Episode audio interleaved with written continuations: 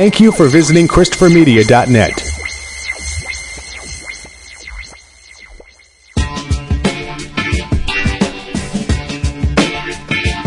From Asthma Core Studios near Detroit, Michigan, it's unregimented. Gangsters, what's up, guys? And now, here are your hosts. What is going on tonight? You Yeah, anything have, uh, special happened today? Like my head's been buried in the sand for a week, not because Oh. I chose to, but because I've been working like ten hours a fucking day. uh, the internet flipped over a couple times at uh, Trump's choices for his cabinet. Whatever. Uh, well, Why would they? Let me guess. They they did something the internet. He did something the internet didn't like. Shocking. Who did he pick? If you- if you like your medical marijuana card, you really ain't going to like his choice for attorney general. Who do you pick? Uh, Jeff Sessions is the AG. Uh, he's just anti everything, except for life. He's definitely pro that. And he's pro birth. Yeah. Yeah. Um, Hey, are we getting said- into this? Do we need to do introductions? Yeah, yeah we should. Yeah, Uh, yeah, that would help, wouldn't it? Welcome to Yeah. Unregimented. Yes, number one something. One something, I- guaranteed. I guess it's it's cool that we're to the point where we're we're losing 150 count. 159. 159. All right, I'm Chris, I'm Aaron. I'm rich. and we're all going insane, Yeah. Like collectively, apparently. Slowly but surely. Well, I, I'll have to Yes. confess to having done a little bit of cramming today because, uh, like I said, I thought we were going to get a little bit of reprieve after the election. Oh no, it's just gonna get worse. Yeah, but I, I'm sorry, Rich. I didn't mean to cut you off. I just wanted to make sure we got our intros out. What were you going to say? Yeah, apparently he come out and said no good person uses marijuana. Basically, you're a, you're a bad person if you smoke marijuana. Jeff Jeff Sessions. No, The, uh, nobody, nobody good. Yes. So apparently, everybody I know is a bunch of horrible people. So It- I mean, I figured fifty percent, but I mean, everybody. Come on. I don't know. I mean, Nobody good smokes marijuana. Really? That is an actual quote. Yeah, How old is this person? good people don't use marijuana. How old is this person? Oh, must be Uh, attorney general. Yeah. I mean, he looks up there. I don't. Let's see. I don't. I don't see an age listed here. Yeah, this. But this guy is. Well, he's anti-Muslim immigration. He's uh, anti-gay rights. I don't. Immigration actually is is one of his bigger issues, I guess. Now, is this one of those positions that has to be confirmed, or it's just like, hey, attorney general? The AG does have to be confirmed. All right. So there's a glimmer of hope. Well, your hope is in can the Demos- Democrats stage uh, a an actual uh, uh, oh shit what's the term for it when you Coup? no, Coup, yeah. yeah no but uh, when you don't have the majority vote but you stall it anyway Filibuster. Filibuster. thank you yeah if they manage to filibuster this or block it somehow or just manage to I don't know how they would convince any Republican to do anything at this point. They have no power, but they have no leverage. Um, it's going to be very difficult, and they're going to have to honestly pick and choose their battles as to who they choose to contest, in fear of coming off as hypocrites after, you know, criticizing the conservatives for the last eight years of trying to stonewall Obama constantly. Well, it's gonna. I think it's gonna have to be. They're gonna have to weigh what issues do they really want to stand behind because it's gonna Yeah. be. And somebody's losing out. I mean, Yeah, Well, there I mean, uh, automatically, I think as far weed as at the federal level, you're going to see a lot more enforcement of federal drug laws because I think he's going to get. I think he's going to get in as attorney general because honestly, you have reproductive rights, you have immigration, you have uh, Supreme Court justice, at least one at the moment. I mean, you have a lot of issues on the table for the Democrats that are bigger than stoners not getting tickets, basically. and and the you know reviving the drug war is kind of a no-brainer for them. I think you don't really have to show a lot of proof that you're doing something. I mean, that's been evident just by how unsuccessful it's been in the last three decades. And See, but I wonder on that really I- contested like, oh, the war on drugs is bad. It's fucked up. So you know, Well, no, but- but again, you know, immigrants, uh, not immigrants, uh, uh, minorities are still the ones that are going to suffer for this because they suffer already from the higher amounts of arrests and convictions on minor drug abuses. Well, we have heard. I have heard clips of our new orange-faced overlord saying that he thinks the war on drugs is a waste of time and money. He doesn't like to waste money.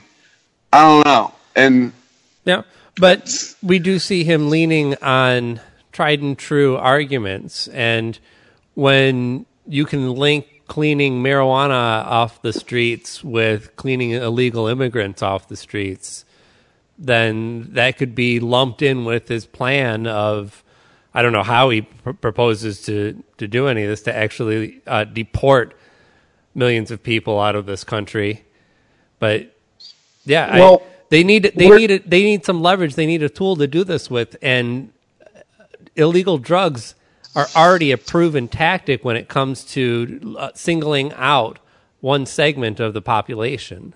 Well also right now, the one thing that I- guess this is a fucked up way to put it, as far as if if, if you're um, you know of Mexican descent or you're here illegally, whatever, or you're waiting, you're trying to go through the jump through hoops to be here legally.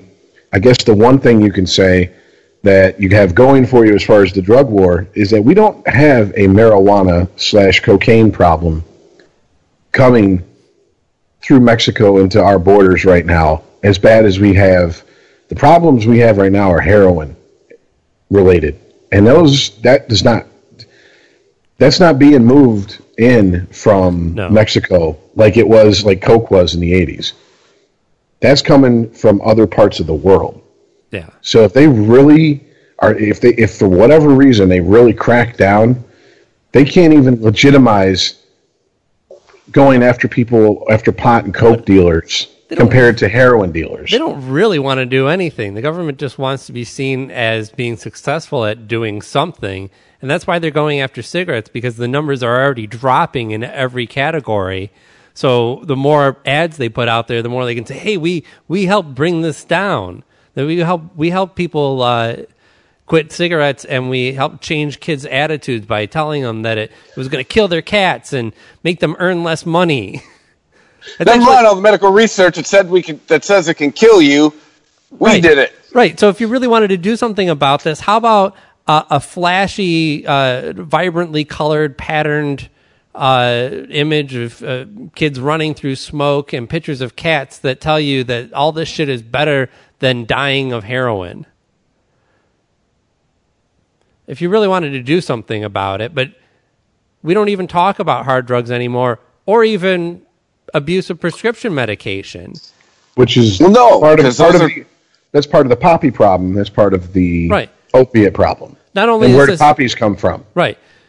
The, well, Well, you bring up the opioid problem, then your lobbyists at fucking Upjohn might start fucking giving you the stink eye. I'm sorry. What were you going? What were you going to say, Aaron? Well, I don't know. I was just kind of fuming. It- It's just it's ridiculous that the the the most recent anti-smoking commercial. Have you seen this one where they talk about how smokers make uh, I don't know some percentage less than the average worker? Yes. It's it's such a That's- fucked up statistic. it's so stupid. that's, that's Do we now have also a smoke gap? that's also an, an old trope that they can fall back on. They just they kind of give it a paint job and, and, and, and you know slap a new paint job and, and, and prance it out every I don't know 10, 15 years because at one point it was look how much money you would spend. You're going to spend on cigarettes. This is when, of course, Well, they were going to jack the taxes up. Versus not, and now it's True. okay. There's a there's a wage gap, an earnings gap Yeah, uh, between oh. smokers and non-smokers. which is ridiculous. It's if you look at statistics on smoking, it does tend it is predominantly people in lower economic brackets that are smokers. It's not that they are smokers and that's why they can't get the better job or the why their boss won't give them the raise. It's not the cigarette that's keeping them down. It's poor people smoke. It's it's it's another uh, it's another Right, it's- opiate for the masses. It's a so speak. relatively affordable vice. Yes. And that's everybody needs vices, but especially poor people they need cheap vices. They don't they Well, can't other than afford- whores. Yeah, they can't afford cigars. I would like to point out that um, I think it was maybe about a year and a couple months ago we were talking on the uh, on on the show about them passing uh, HR. I think it was two zero five eight, and that would basically Codename Put Huff a- stuff. would it would it would it would put a halt on production of any new vaping products past a certain Oh, yeah, date yeah. unless you wanted to spend literally a couple million dollars per product. Right, because they would they would put it in uh, control of the FDA, Yes, and that and and that regulation would jack the prices up. and I said the reason I'm against it is because they're basically going after the smaller vaping companies, and as soon as this passes, they're going to let vaping. They're going to stop hammering away at the va- at the vaping products because the, the the products that are grandfathered in are the products that big tobacco already holds the copyright and trademarks to. And that is exactly what's happened. And if you've noticed, they've ramped down the hysteria about vaping ever since that bill passed. And vaping's basically now in a holding pattern as far as innovation. And so these mm-hmm. smaller companies, what's going to happen? The smaller companies aren't going to be able to afford to stay in business. They're going to try to get some of their money back. They're going to sell to big tobacco. Big tobacco has almost unlimited funds. They can afford all the, the fees to the FDA that they're going to do, and they're going to take over the market. And once again, something that something that that that could have saved lives is now going to go back into the the hands of people who were like, "Oh, we don't care that we we." I mean, nicotine doesn't kill you.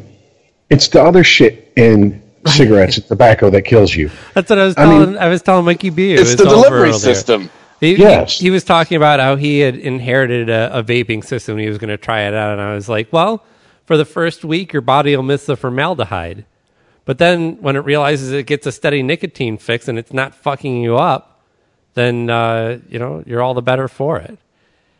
it Rich, your boy, it's something that Dr. Drew on. Yeah, said something that you might actually, you know, be on board with. He was ta- he went on a rant a couple weeks ago about leave people who vape alone. It's water vapor and nicotine. And he said it's not the nicotine that hurts you, it's the delivery Yeah, system. they have no Yeah. proof that nicotine is harmful, and in fact, it might even be beneficial in the same way that they're finding out coffee has a lot of benefits. Well, nicotine. I mean, yes. If you have, first of all, in in large doses, anything could be almost anything's Any lethal. water, Yes. anything, yes. You ha- So it's all about have- portions. you have to take that argument from the people going, well, what about like the okay? Because the e juice I order, I get about a about six ounces at once. Yeah, and I buy it in bulk, and then use it, you know, over three, four months, whatever.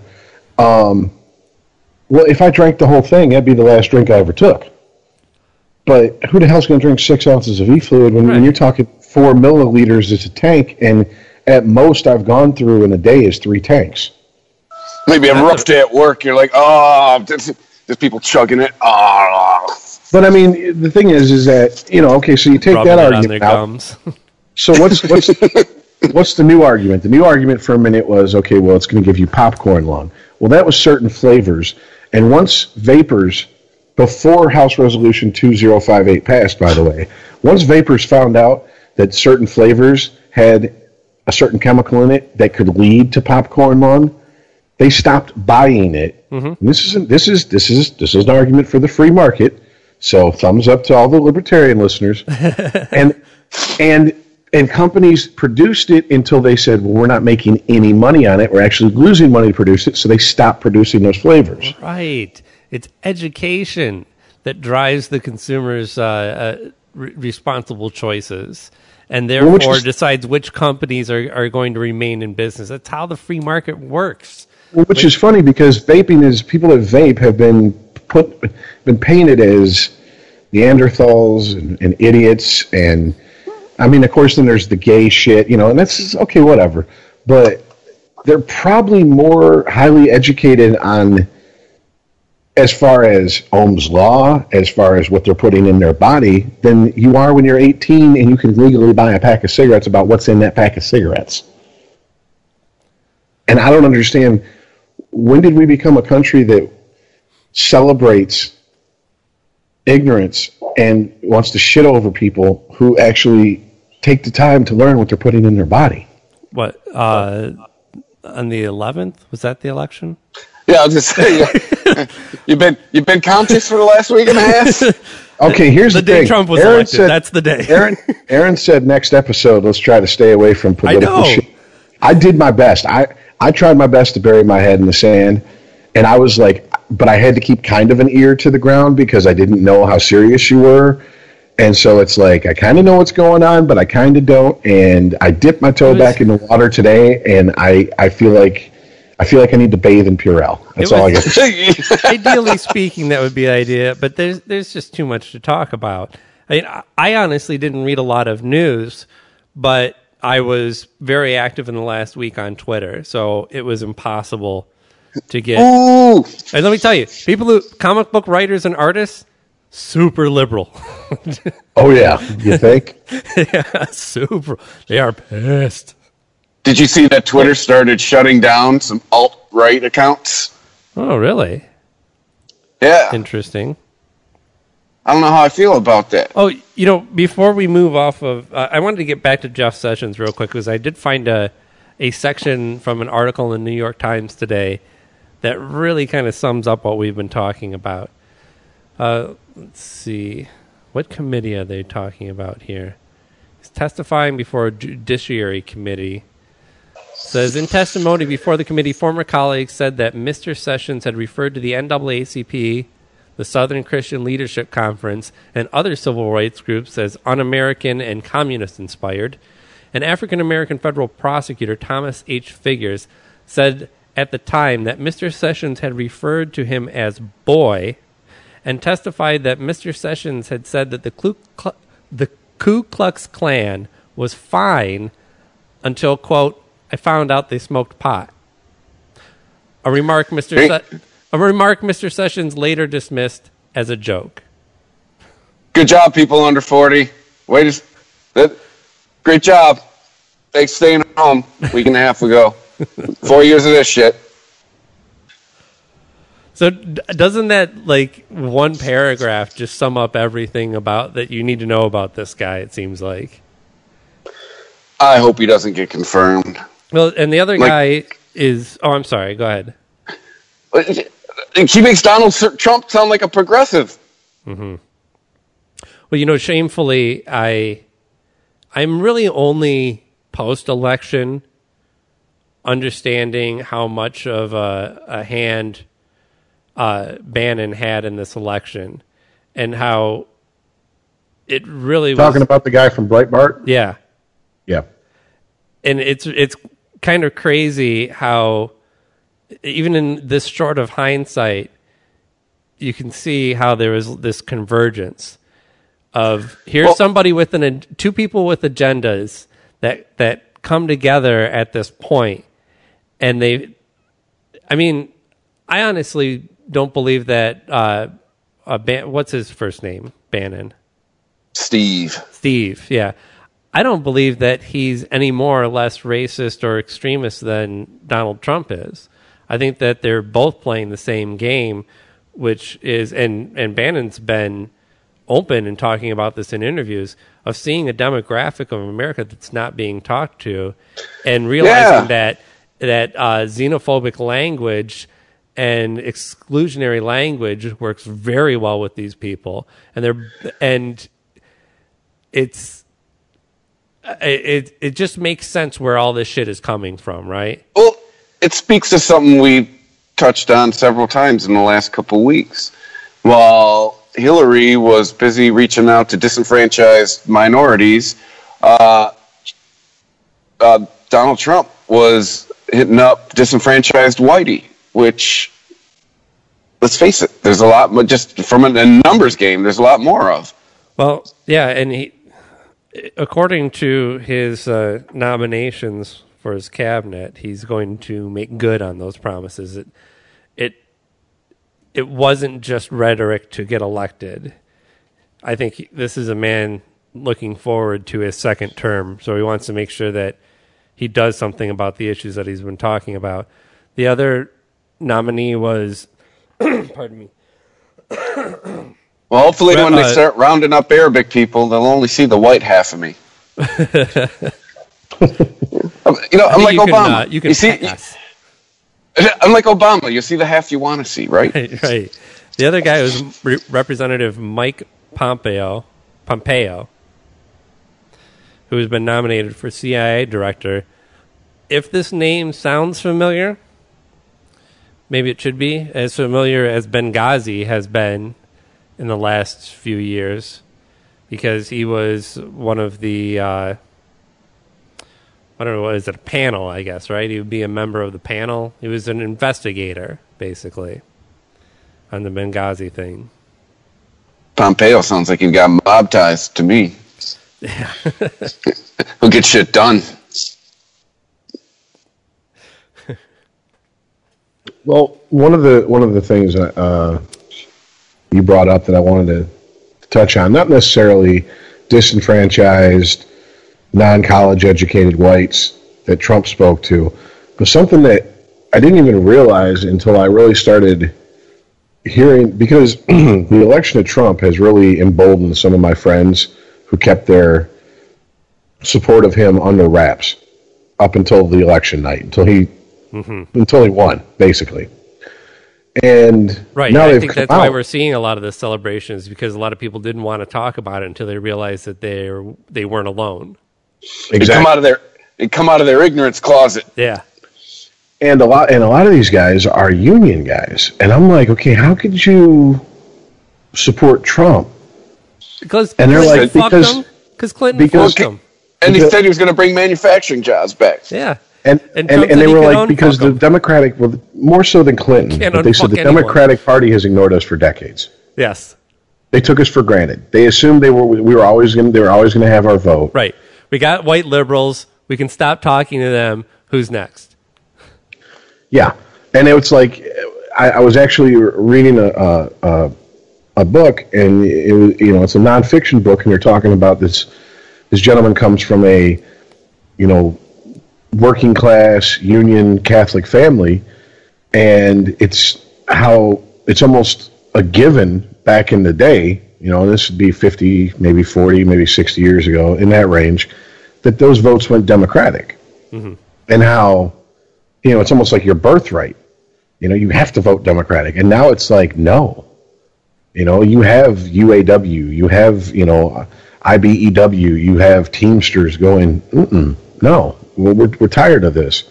And uh, you have open revolt in union halls between this last election, the Trump supporters and the, and the Clinton supporters. And I'm like, how, how is that never even brought up in mainstream media at all? That was just completely ignored. I mean, you could argue that grab when report on. Yeah. But you could argue too that when the union was solidly in the pocket, we'll, we'll say metaphorically, uh, maybe even literally, of the Democratic Party, um, they fucked them Yeah, in the mid what I'm saying. '90s. Yeah, Bill, It's, it's Bill they had their back, them. and then they got all, and then all the jobs went away. Well, I know that if you talk to old school Teamsters like my grandfather was, he was a hardcore Democrat up until the Kennedy administration, especially when Robert Kennedy started going after unions. But he really wasn't going at. It's it's kind of not right to say he was going after unions. He was going after the mob who had ties to the unions, and at that point he was like, "Well, fuck that." no, I'm not. I'm not going to support the party that's trying to tear down my union because that's the way the the the, the crooked union leadership was portraying it to their members, right or wrong. I mean, that was, and once again, this is a different world, a world I can't imagine living in. Like I, I, I was alive 30 years ago. I can't imagine going back to that.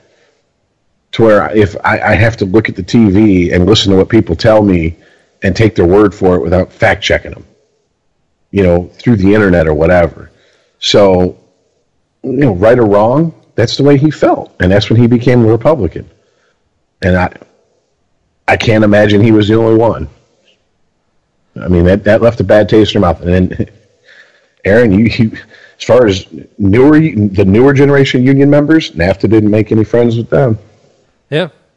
Well, I, I don't know. I I think it's I, I can't blame them for switching sides to somebody that, that is at least talking about supporting them, but I don't if you just fact check the, the things that he says very easily, you find he he's talking about things he has no control over. Mm-hmm. And well, I mean, even this week he was talking. Uh, let's see, I've got his tweet up here. Actually, just got a call from my friend Bill Ford, chairman of Ford, uh, who advised me that he will be keeping the Lincoln plant in, te- in Ken- Kentucky, no Mexico. Um, he didn't get that call. And that information was gleaned from an interview where he said that uh, if Trump comes through on his plans to cut taxes, and spend more on infrastructure, they could build, this is his quote, build a stronger, more vibrant, growing economy and provide an environment where it makes economic sense to build, build backup manufacturing jobs here, right? Nothing specifically on any plant that isn't going overseas or is. And it's, uh, that's a reasonable sense. If, if, Trump was saying that his tax cuts will allow businesses to build their businesses bigger and faster. That's something that you could make argument for. But all he was, but he, I think he realizes that the people that he wants to talk to are they're just going to glaze over with that type of language. So it's specifically the jobs that left are coming back, and I'm bringing them back. I don't, what does that look like in any situation? No president has had the power to go to another country and say, hey, this company that's doing business inside your borders uh, has to shut this shit down because we're moving this shit back to my country. But I think we've already figured out this is going to be a president like no president we've ever had. So, well, I mean, strap in, people. Wars have been started for less. So you're talking about pissing off pe- pissing off other countries to the to the point where they might actually feel like they have to defend themselves. And on top of that, uh, in in the U.S., and I'm supposing again, but how else do you get millions of immigrants out of the country other than a very large federal police force? And oh, speaking of cabinet members, here's another one for you. Lieutenant Lieutenant General Michael Flynn for National Security Advisor. This man has said on uh, on Twitter that Islam is a cancer and their leaders should declare their Islamic ideology as sick. Not, specific, not specifically radical Islam, just Islam in general. I'm no. Well, I mean, if he'd have no said radic- of, I'm sorry. Go ahead. I'm just. I'm no. I'm no fan of any religion, but you know, if he was saying this about Christians, can you imagine? I mean, if he said if he case, said radical Islam and radical Christianity and radical every religion, yes, I'd agree with him. Right? Yeah, yeah, yeah. Radicalism. That's the key word amongst all these radical beliefs and people. Uh, people looking for a cause who can't find it amongst their own country or their, their fellow citizens. And so they turn to this thing that they feel binds them together. And other people who, uh, other, it leaves them open to be manipulated by others who use that religion to do horrible things. But anyway, Gonna give him a reason. Oh no, yeah, definitely. It's it's literally pouring kerosene on a fucking out of control house fire as is. yeah. Hey, let's let's piss them off more. But I mean, ultimately, How I mean, think about how different Bush was uh, after after 9/11. And he I didn't really hear anybody criticizing him at the time for saying that uh, I think it was I can't remember if he said Islam is a a religion of peace or he said Islam is a religion of love. you said, yeah, it's a religion of peace. A religion of peace, yeah. And and he was able to talk rationally. I mean, maybe we were just more primed to listen in that in the aftermath of that tragedy. And now uh, we're just back to our, our own self-centered, navel-gazing ways. But how come we can't hear that message anymore that we heard from one conservative leader? But there's no more room for, for gray area here if you're Muslim, you have no business being in this country. That's the message that's being sent.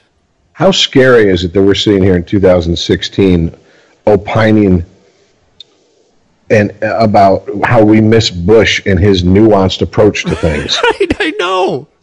That is fucked up. If I played this recording for me, like if, if I six years ago, a time traveler said, "Hey, you said this on a podcast," I was like, "That's was must have been taken out First of of all, context." what's a podcast?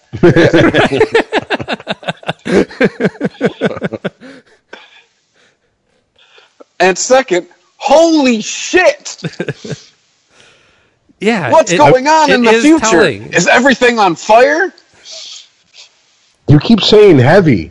What's going on in the future? what what are the yeah what was the context well uh, trump gets elected president well now i know if you're from some weird alternate future that could never be true Who's president in the future? Ronald Reagan, the actor. They tell you Donald Trump is president. You just this is what six seven. You you start looking for Ashton Kutcher. All right, this thing's Yeah. real. Well, you, want, you want some good news on the administration? You want some silver lining in all this mess? No kids. No not nobody else named trump is going to be in his administration. Not to say that they won't be doing other things. Who knows what the fuck's going on but Didn't his uh, son-in-law take an unpaid position in the administration though? i did not hear that This was when I when I pulled out of my uh, my shell and dipped my toe into the water today. It's one of the things I read, Oh. and I didn't really have time to see if it was if it was real news or the fake news that you find on Facebook these days. But yeah, No, if this is true, then we're on to something here. This is this will be what finally nails this bastard to the wall. Some nepotism. uh, I, I think guys, I think he's bulletproof for uh, for the moment. I mean, how long that moment lasts is is up for debate, but I think for the moment he's like seriously bulletproof. I I don't see how he can't be. Even if he doesn't accomplish anything that he does, he can he can just blame somebody else and say, "Well, you know, I would have loved to have done better for you, America, but you've got other people involved in this government that are trying to hamper my abilities here." He's so worried about his brand. Is that that might end up being what happens? Wasn't there some kind of settlement today that he did with Trump University? Twenty-five million to settle lawsuits, multiple lawsuits Yeah. uh, Yeah, against Trump pretty much University what- being a total sham. And damn, it sounds many- more like a pyramid scheme than an actual college. Well, I'm just going to guess this is how the meeting went with the lawyer. I'm president now. What what what kind of check do I have to write to Yeah. just stop all this? Right. I'm thinking yes. I I agree with you. I, but the the lawyer had to come to him. Somebody had to go. Look, Trump, you're president now. Settle all this shit, no matter what it takes. Find the money, and just make it go away. We cannot have a sitting president with active lawsuits against him. Well, if you go by the Clintons, he's going to make forty million dollars. So you know, he'll be all right. Yeah, our best hope is that he quits after four years because the pay stinks. It's a four hundred thousand dollar a year job, and somehow Bill Clinton's now worth forty four million dollars. So Trump will be all right. Hey, but you know, a lot of people all over the world wanted to see Bill Clinton. I'm not saying there was nothing, no nefarious activity going on there, but I mean, he clearly he made a lot of money in appearances. Dude, he's got to be so pissed. He was. It was probably like, "It's my, it's my comeback tour." His cash cow's gone. No, yeah, Don't call Hillary a cash cow. I had to cancel the tour. Hey, did you see the? Uh, I did see some things on uh, the internet this week about talking about Hillary emerges and she looks like hell. Like I did see Oh, some pictures of her. She looks rough, but Please, we're we're in for another couple of years of seeing her picture on the Enquirer while waiting in line at the uh, supermarket. Hillary, six months to live. Right, Hillary off bender. but the one thing I came up with in her defense is you got to think for the wicked last two, black eye after Hillary Yeah. punches. but you got Hillary to think for taking the out her last frustrations on Bill. the last two years, she has gotten up every day and has probably had to cake on tons of makeup, do her hair, have someone pick her outfit, be perfectly coiffed and like fucking. Can I get a fucking day already? Uh, yeah, that's probably. She was like, "Hey, listen, I, this is what a seventy-year-old woman looks like in the morning. All right." Well, that's what I was. That's that's what I was trying to to say a couple shows ago. And when I listened back to it, I realized that I just basically referenced her. I was like, you know, my grandmother at her age wasn't. We wouldn't let her hold a remote, let alone run for president. And I'm not saying that. I wasn't saying it because she's a woman and she looks rough. I'm saying that because, first of all, this is how it is in my family. The men are already dead by that age, so they can't run. You know, and the women are just waiting to die. And I'm like, so trying to picture somebody who should be in retirement or gearing up for retirement, running for president. I I can't imagine the toll it takes on them. Like them, support them, doesn't matter. I, it's nuts, and she obviously has some health issues that aren't being put on you know front street for whatever reason. I mean, now that she's her political career is done, it's her business. It's no longer the public's business. So, well, her career's not done until what January twentieth. A seventy-year-old person has health problems. Get the fuck out of here. I know, right? But we some for some reason we expect politicians to be the picture of health until the day they they die, which I don't get. You know, but I, wh- whatever. I, bottom line is, I feel bad for Bill. Because yes, he's going to have to wear some foundation or some concealer or something. Because she's gonna she's gonna beat the shit out of him if he pulls his Bill Clinton bullshit, and she's around him twenty four seven. Which at this point, let's be honest, we should just start a pool. How long until they end up divorced? Bill, if you point at me with your thumbs again, I'm going to snap them right off. Exactly. It was gonna be my pussy comeback tour. I was gonna go through all my old haunts. hey, guess guess who is a Trump supporter though? Kanye. Kanye West. West. Yeah, you knew exactly where I was going there. I No told, way. I, I told I, I I I'm gonna I iced it. I called it. I'm telling you, there's a lot. Is Of, it- hey, Is it a rich like- people thing? Just I, it's a it's a. Remember? Did you see that Saturday Night Live skit with Black Jeopardy where they had Tom Hanks on, Hmm. and he was the the white Southern no, I did not. uh, Trump supporter, and they were like, "Oh, this is going to be interesting." And they said, uh, "Who you you know na- name the categories?" And it's like you know skinny chicks, and uh, uh, who you voting for for president? He's like, "I'll take who you voting for for president for 200." And they go, "So who you voting for for president?" And he clicks in. Doesn't matter. They've already chosen who's going to be president, and the two black chicks that are also contestants are like, "Yeah, that's right. Yeah, yeah." And the host comes over and sh- shakes his hand, and he's like, "Take skinny girls for 400." This is what a skinny girl can do for me. And he brings in, he's like, "Not a damn thing." And the black girl's like, "You go, you go." My instinctual answer was gonna be nothing. so I ain't even seen that bitch. I'm telling people, as if as as from from most of my family being from down south and poor and working poor, and having lived in predominantly black neighborhoods, not much difference. That's why I'm not shocked. He says, Hey, well, while we're talking SNL, did you guys see that uh, Wait- wait a minute, Saturday wait a Night minute. Live with Chappelle? "Hold Oh, on, oh, we're not done talking about Kanye yet. We just oh, got started." Can't. No, see, then He we're said- done. He's a, in the article on the LA in the LA Times, it says West escalated his controversial views by saying this is at a concert that he personally supported Donald Trump. To boos from the startled crowd, West said, "I told y'all I didn't vote, right? but but if I would have voted, I would have voted on Trump." There's non-political. Let's oh, wait. No, he's just babbling now, isn't he? Oh yeah, this is for, he's telling It's the like- crowd. There's non-political methods to speaking that I like, that I feel were very futuristic, and that style, that method of communication has proven that it can beat a politically correct way of communication, and I agree with that. So. So, not not thinking before you speak is this new revolutionary style of communicating? Because they they're both guilty of that. how can he say that Donald is futuristic in the way that he talks?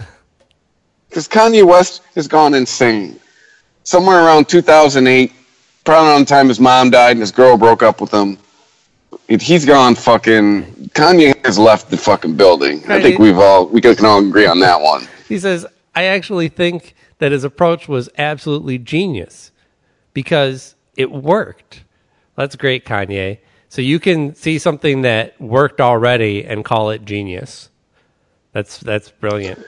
Uh, Hey man, you know how that light turned on? That's genius. if he was if he was saying that uh, you know that this is genius and that he's it's going to work and that he's going to win before the election, then I might tip my hat to him. But simply saying that oh this is genius, this worked, that's very observant of you. I heard someone say Kanye needs to just one put the mic down, two go back in the studio and start producing again, and three shut down all his social media accounts. I kind of agree. Yeah, Kanye needs to get back on the other side of the mic. He needs to get back in the control booth. Yeah, he needs That's to get where on the he other was the side of best. the glass. Because Yeah. I mean, look, I, I, I, it's not a popular opinion. I think as a producer, he wrote some, uh, he produced and wrote some, some fucking bangers, man. I enjoy his first three albums. I don't go that far. I'll, I'll say first couple, but yeah, yeah. I'm, I mean, I'm, I'm, I'm, I'm half, more than two thirds the way with you.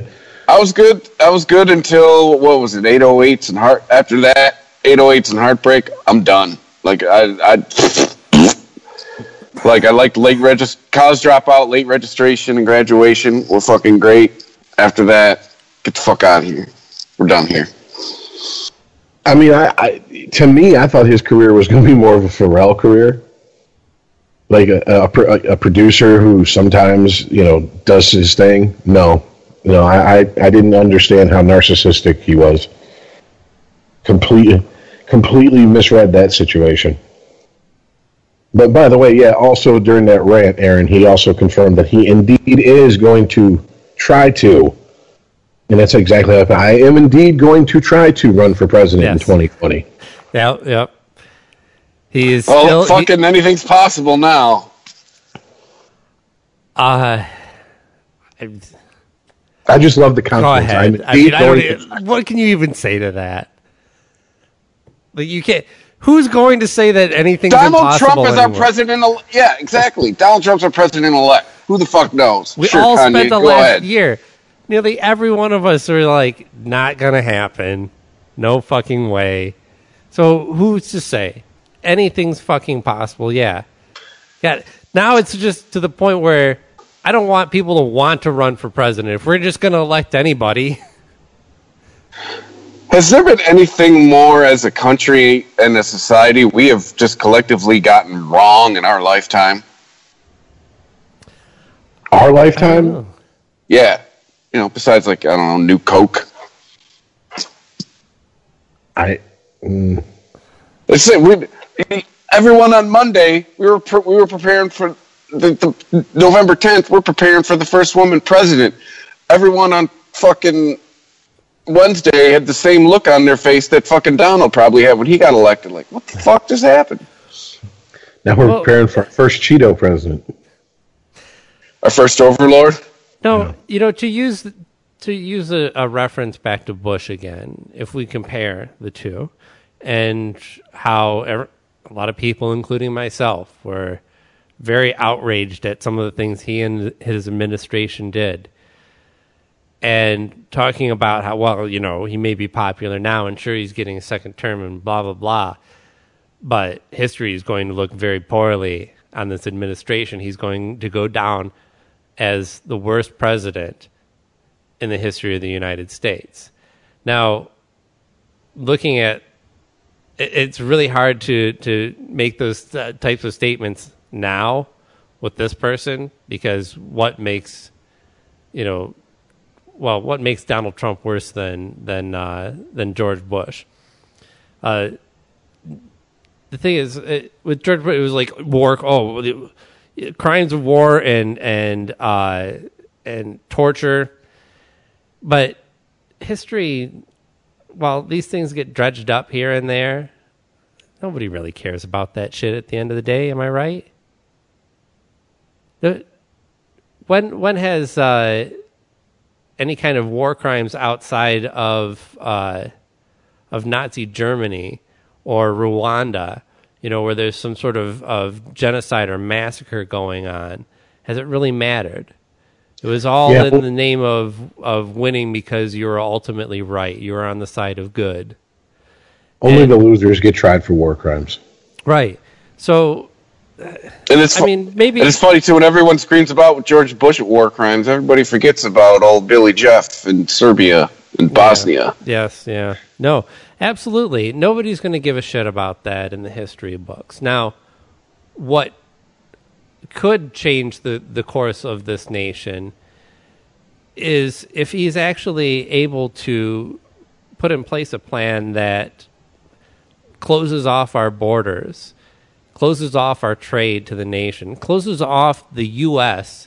in general from the rest of the world, and starts regressively pulling back rights for minorities in this country and regressing as a country, that'll be absolutely fucking disastrous. And I'm not even just talking about the people that will suffer in the moment.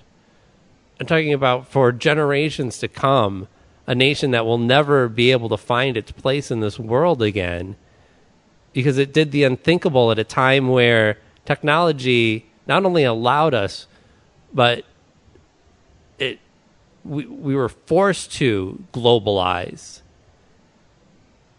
And I think you put far too much stock in the competence of our government and what they can accomplish in a four-year time span.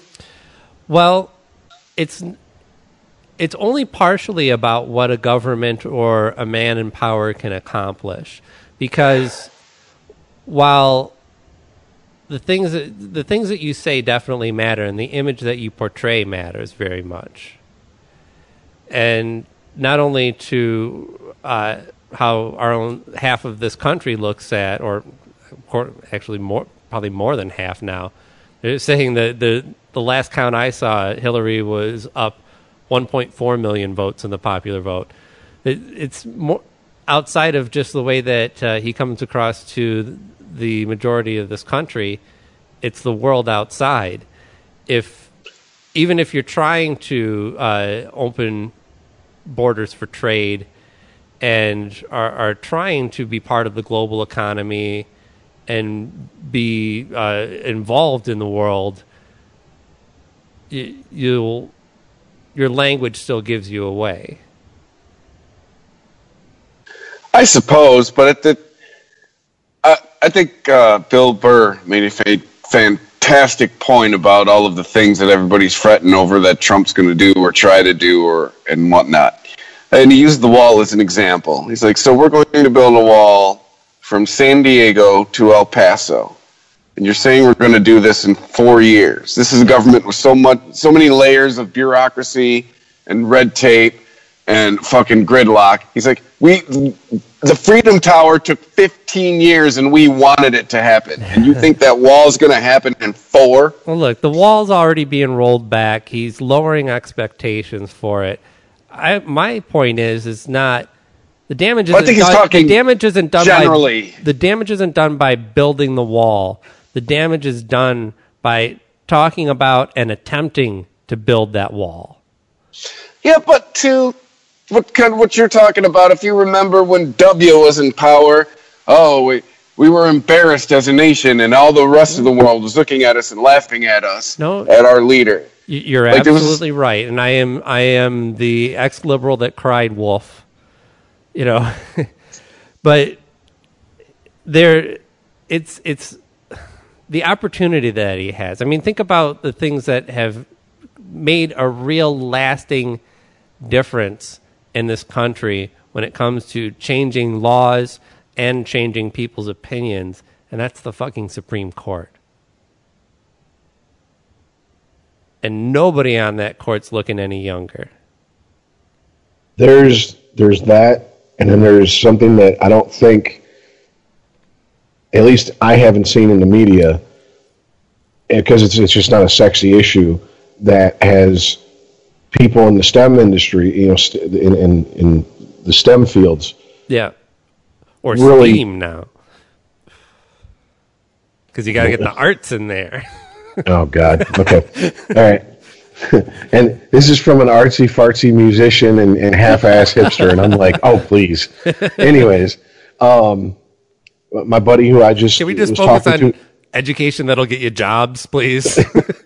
my buddy who I was talking to earlier today, you know, he uh, you know, he's he he works in microbiology, and I'm talking to him, and I'm like, you know, so what do you what do you think about this thing with Trump and everything? And he's like, I'm just worried how much this is going to hold us back scientifically compared to the rest of the world. yeah. And he goes, and I, and I'm like, kind of, you know, and I've known I've known this guy for, you know, oh, 15, 16 years, and I told him, I said, that's how I felt once I heard that, you know, Bush was like, no, we're not going to mess with stem cell research. Period. Yeah. We just handicapped ourselves. Absolutely. And and meanwhile, in- other in- countries compared to the rest of the world. Yeah. Yeah, scientists in other countries are getting Nobel prizes for this shit in their in their research and what they can do with stem shell cells and other, uh, and and because of that, other uh, uh, procedures, technologies, whatever you want to call it, other uh, um, venues to study, because once you when you take something that it was so groundbreaking like stem cell research and move it out of the country you move all the brains that can handle that type of shit out of the country as well. So it's not just about the current technology that you're turning your nose up at. You're turning your nose up at the scientists that can provide the knowledge and research that you need to do not only stem cell research but you know trying to beat cancer or get rid of uh, virally transmitted diseases or any number of other things, uh, ALS, what have you. And yeah, exactly. That's one of the things that I, I, you know, I was like, so what are you working on right now? And he's, he's working on cholera, and he's like, I'm afraid that, and he works at Wayne State, Mm-hmm. you know, in, in their labs, and he's like, w- we all were sitting around the day after the election, going, are we going to have a job come January? Are we going to be downsized out of existence? Right. You know, I mean, and this isn't something. This isn't some, you know, oh, we're trying to invent Tang. This is, you know, we're trying to save lives, and we're trying to, you know, understand how things work. So we, before things get out of control, because we have such a habit. And I asked him, I said, so basically, you're trying to be proactive instead of reactive. And he goes, that's what is science at its best should do. It mm-hmm. It shouldn't wait until you know something comes along and leaves a path of destruction and then treat the path of destruction. Right. No, we should stop it from destroying in the first place. Right. And that's what he's afraid that we've lost sight of as a country. And I, I can only. This is someone who's a year away from his PhD. I can only agree with the man. Yes, because look at the precedence that's already been set with NAFTA. Let's not talk about whether it was good or bad anymore. It's happened, and with it, manufacturing in the way that it happened in the world changed, and it can't change back. That's why the jobs aren't coming back to the U.S. The manufacturing jobs. It's too late, and and we're changing the way that we handle just the, just the way again going back to the words that are said even if you don't want to believe that a government or a person in power has that much power to control policy or make definitive change the words matter and when you talk about uh, science and and facts in dismissive ways we are not a culture that is open to uh, people in this world, we used to be the place where you would want to come and do your research, right? Yeah. This, this was where all the Now best, just- all the best schools were and all the best research labs to work in, and this is where we were solving real problems and sending people into space and curing diseases, and we don't, we, we no longer uh, seem to believe in science as a nation anymore. And so, why would a scientist come to us? Exactly. They come to us. It used to be they came to us, they got educated, and they stayed. Now it's more of they come, they get their education, and they leave. And the scary thing is, and he brought this up, is he goes, I'm afraid they're going to stop coming here for education because it won't be worth a shit. It'll be just like Yeah. if a guy gets a doctorate in, in, in a third world country and he comes here, guess what? You're, you're now qualified to drive a cab because these are our standards. Well, if our standards fall, along with manufacturing, we become literally an entire country that is a service industry, and that's it. We'll become the new Poland. When people say I'm going, I'm going abroad to study. Where to? America. American college. That's funny. Tell me another good one. 50 years. Yeah, no. Hey, I'm we're saying- working yeah. on. Hey, all right, we're working on these submarines with screen doors. All right. That's what I'm saying. Rich- like all Rich, the old Pol- they'll take all the- the old Polish jokes and just make them into American jokes. Rich, I also felt you kind of buried the lead with your friend. It's 2016. We're still working on cholera. Uh, out across the world, yeah. Yeah. He's working on different. I mean, it's not. I look. First of all, I told him. I said, "Look, my little plea brain isn't going to understand all the the ways you're working on it." And he's like, "Well, I'm working on it at a micro level and this and that." And I'm like, "Oh boy," and that's dumbing it down. And I'm like, "I don't. I. I uh, Thank You're like, God you're a music. Thank God you're a musician and a former hockey player, or else I would have Right. no common ground with you. I heard the word cholera, so that's the one I repeated. I had an awesome time in my 20s. You're going to have to speak slower. yes, and he was around for to witness it, and I'm like, I kind of, I wonder if me and my friends were kind of the uh, cautionary tale for you. That's why I put the Hey, drum set down and went to U of M. Right, so so we've already seen we saw Bush kind of cause a, a, a brain drain, kick off a brain drain. Uh, uh, Clinton kicked off a, a manufacturing drain. I think Trump is just kicking off a culture drain in this country. Yay! And- hooray! And from the result, you can't say that these things don't matter. I'm not trying to be argumentative and saying that you know that these presidents are have the power to make these sweeping changes in this nation. It's the things that they do that spread across the world and come back to roost, even decades later. You It's funny. You if you drop Oh, go a ahead, Rich. pebble, if you drop a pebble into a body of water, Yeah, it doesn't just drop straight in, and, and, and that's it. There's a there's splash and there's ripple effect.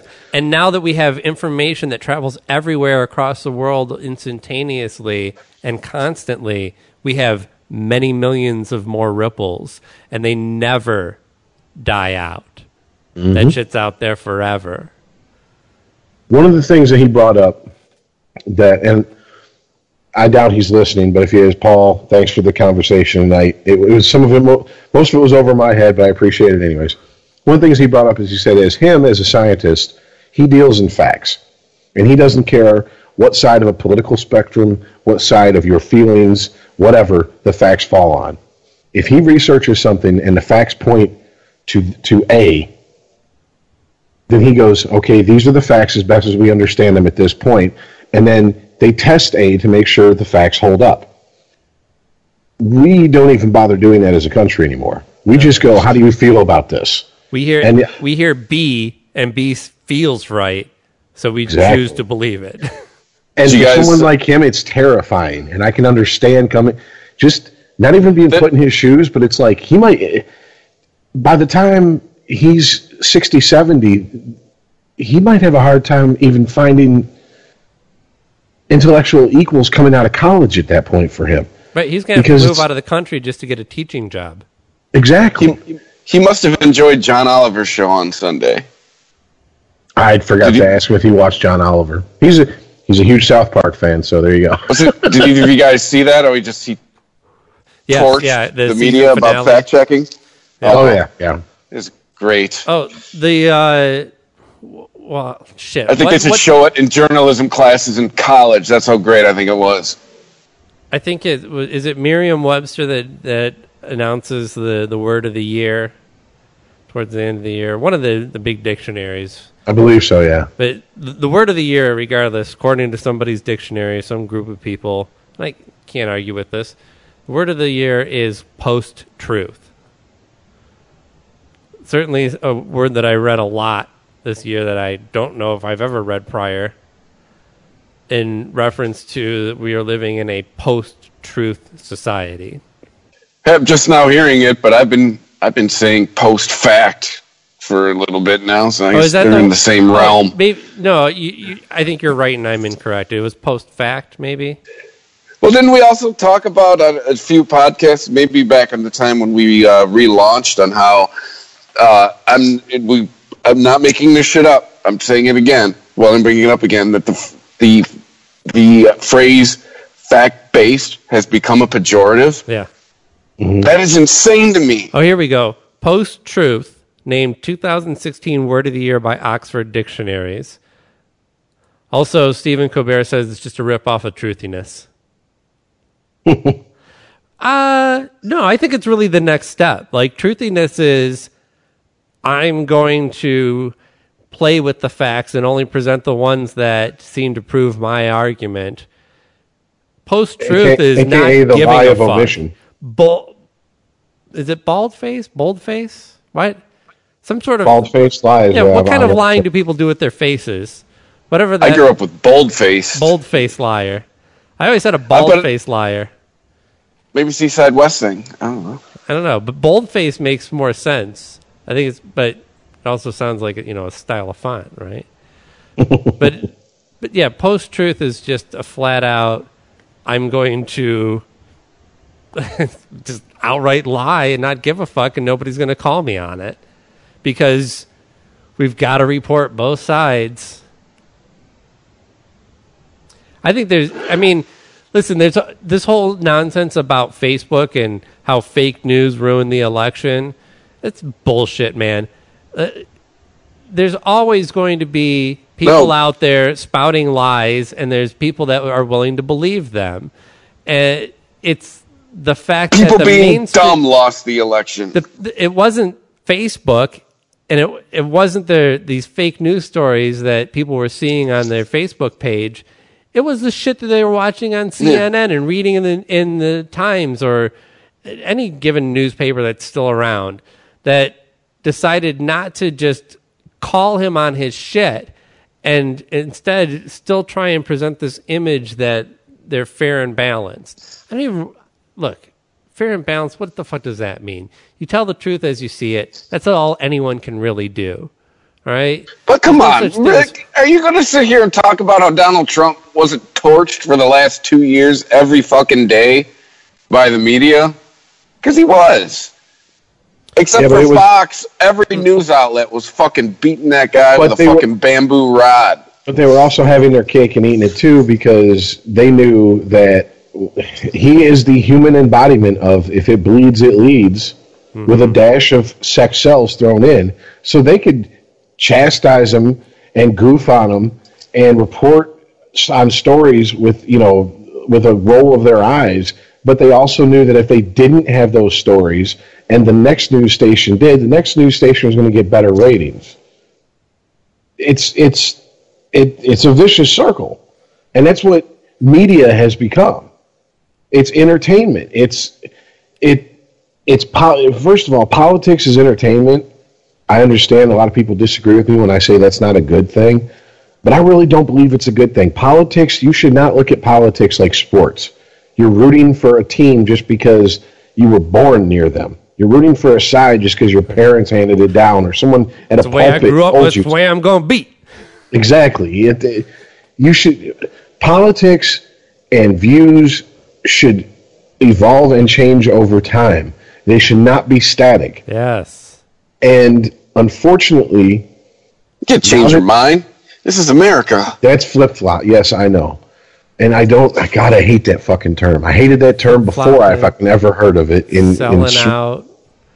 We've but got, it's just I don't know once again where truth is going to come from because even even the news the so-called alternative news sites and sources non-mainstream news sources everybody has a slant these days and the reason they do is because it's okay in the eyes of the majority of the of their consumers When I took fucking journalism class in high school, one of the first things you're taught is there's not supposed to be any slant. Apparently, Exactly. that is out the fucking window now.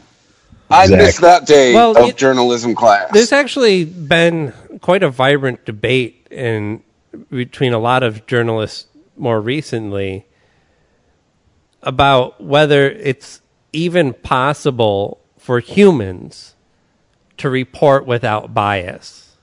We are born with bias. I hear that sounds like an excuse to me. You can write down what happened. You can write down who, what, when, where, and why, without any bias.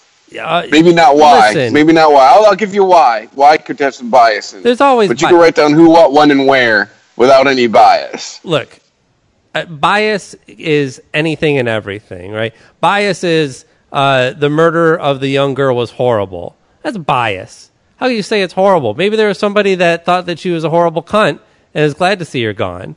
He has a bias in reporting that, and it just so happens that that bias fits in line with almost every other person on the fucking planet.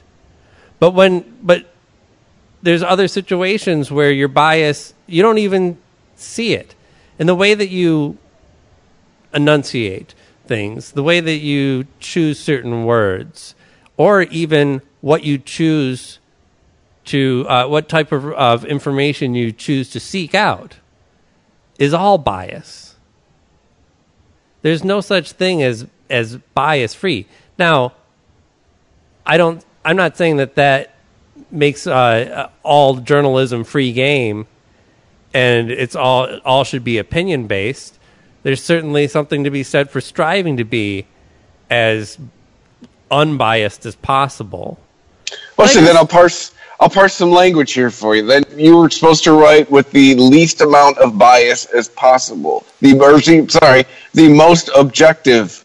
You're supposed to write the Yes. most objective as you can. right Well, I think can we, and I know that we're at this point we're almost arguing semantics, but there's a difference between bias and a slant. In my opinion, a bias is well a, a slant is a slant is merely a bias that is obvious to the reader exactly, and I think that that is what we have a lot more in in news and media than we did 50 years ago, 40 years ago. See, but I I don't agree. I think it's the it was the news outlets that chose to do their best to retain a, a balanced forum that served their readers the least. Because when you're talking about I don't know. I can't even think of a good example here. But um, Yeah. My thoughts gone off the rails. I've always, on. th- I've always thought Fox's slogan Right. should be because there aren't any other Republican news outlets. Right. There weren't. I mean, that's what you're. That's what they're really saying with fair and balanced. Well, okay. I, we noticed it during the election during our live cast. It was obviously Fox is slanted to the right, obviously MSNBC slanted to the left, and CNN was was was. I, while I will They were trying Wholeheartedly so admit- hard. Yes, and I will wholeheartedly admit that CNN, if you could poll everybody anonymously, that they slant more to the left than the right. But that's just the nature of the media, especially Hollywood, et cetera, et cetera, stuff like that. Just pop culture, I guess. However, CNN was trying to play it so safe and not get ahead of themselves. And I can't think of the last time I saw a pre, watching the presidential election returns coming in that it was like that. Because everybody like I, I and I'm not really getting across what I'm, I'm in my head vocally here so give me work it out for a second. I guess what I'm saying is I don't know if it was shock on their part that it was as close as it was I don't know if they w- it was a it was a conscious decision to go look go out there don't start calling states. I mean, the Detroit News called Michigan for Hillary at what, 805? It's a free press, but yes. Yeah, they free were very press, yes. conservative in their uh, in the way they were calling the election. Yeah, Exactly. yeah. How do you think that was going down in the CNN newsroom? Oh shit! It looks like Donald Trump's going to win. Wait, wait. All right, let's let's not get ahead of ourselves here. Let's just Yeah, maybe there's a little bit of that going on.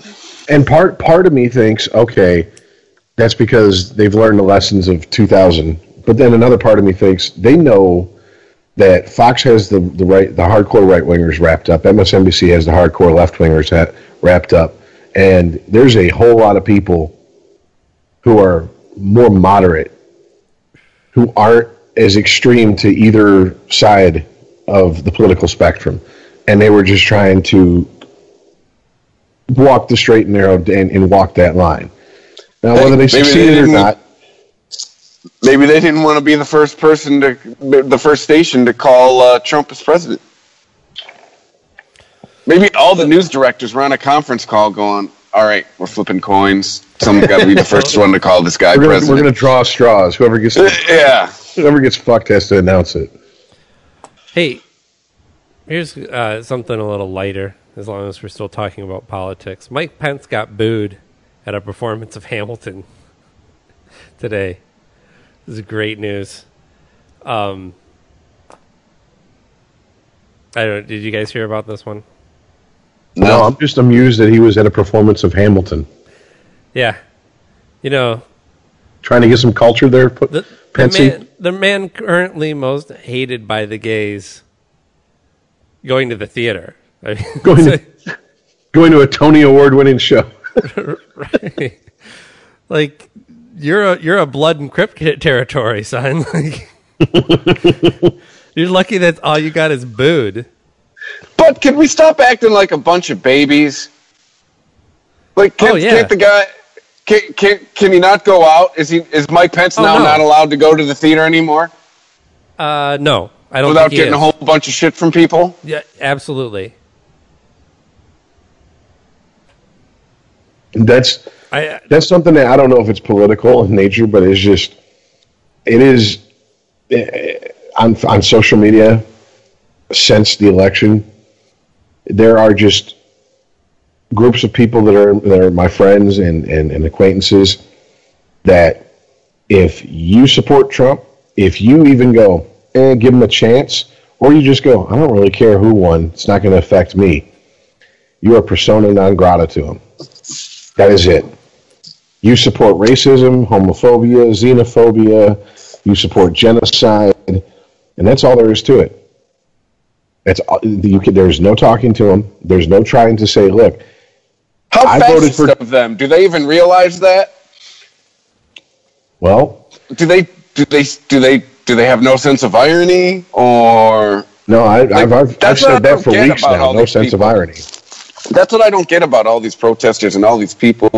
The, the giant butthurt, which has gone, gone throughout the country in the last week and a half, is a lot of these people, and I'm in Portland right now, eh, you don't see, you've become the other side. You, you have become exactly what you are protesting against.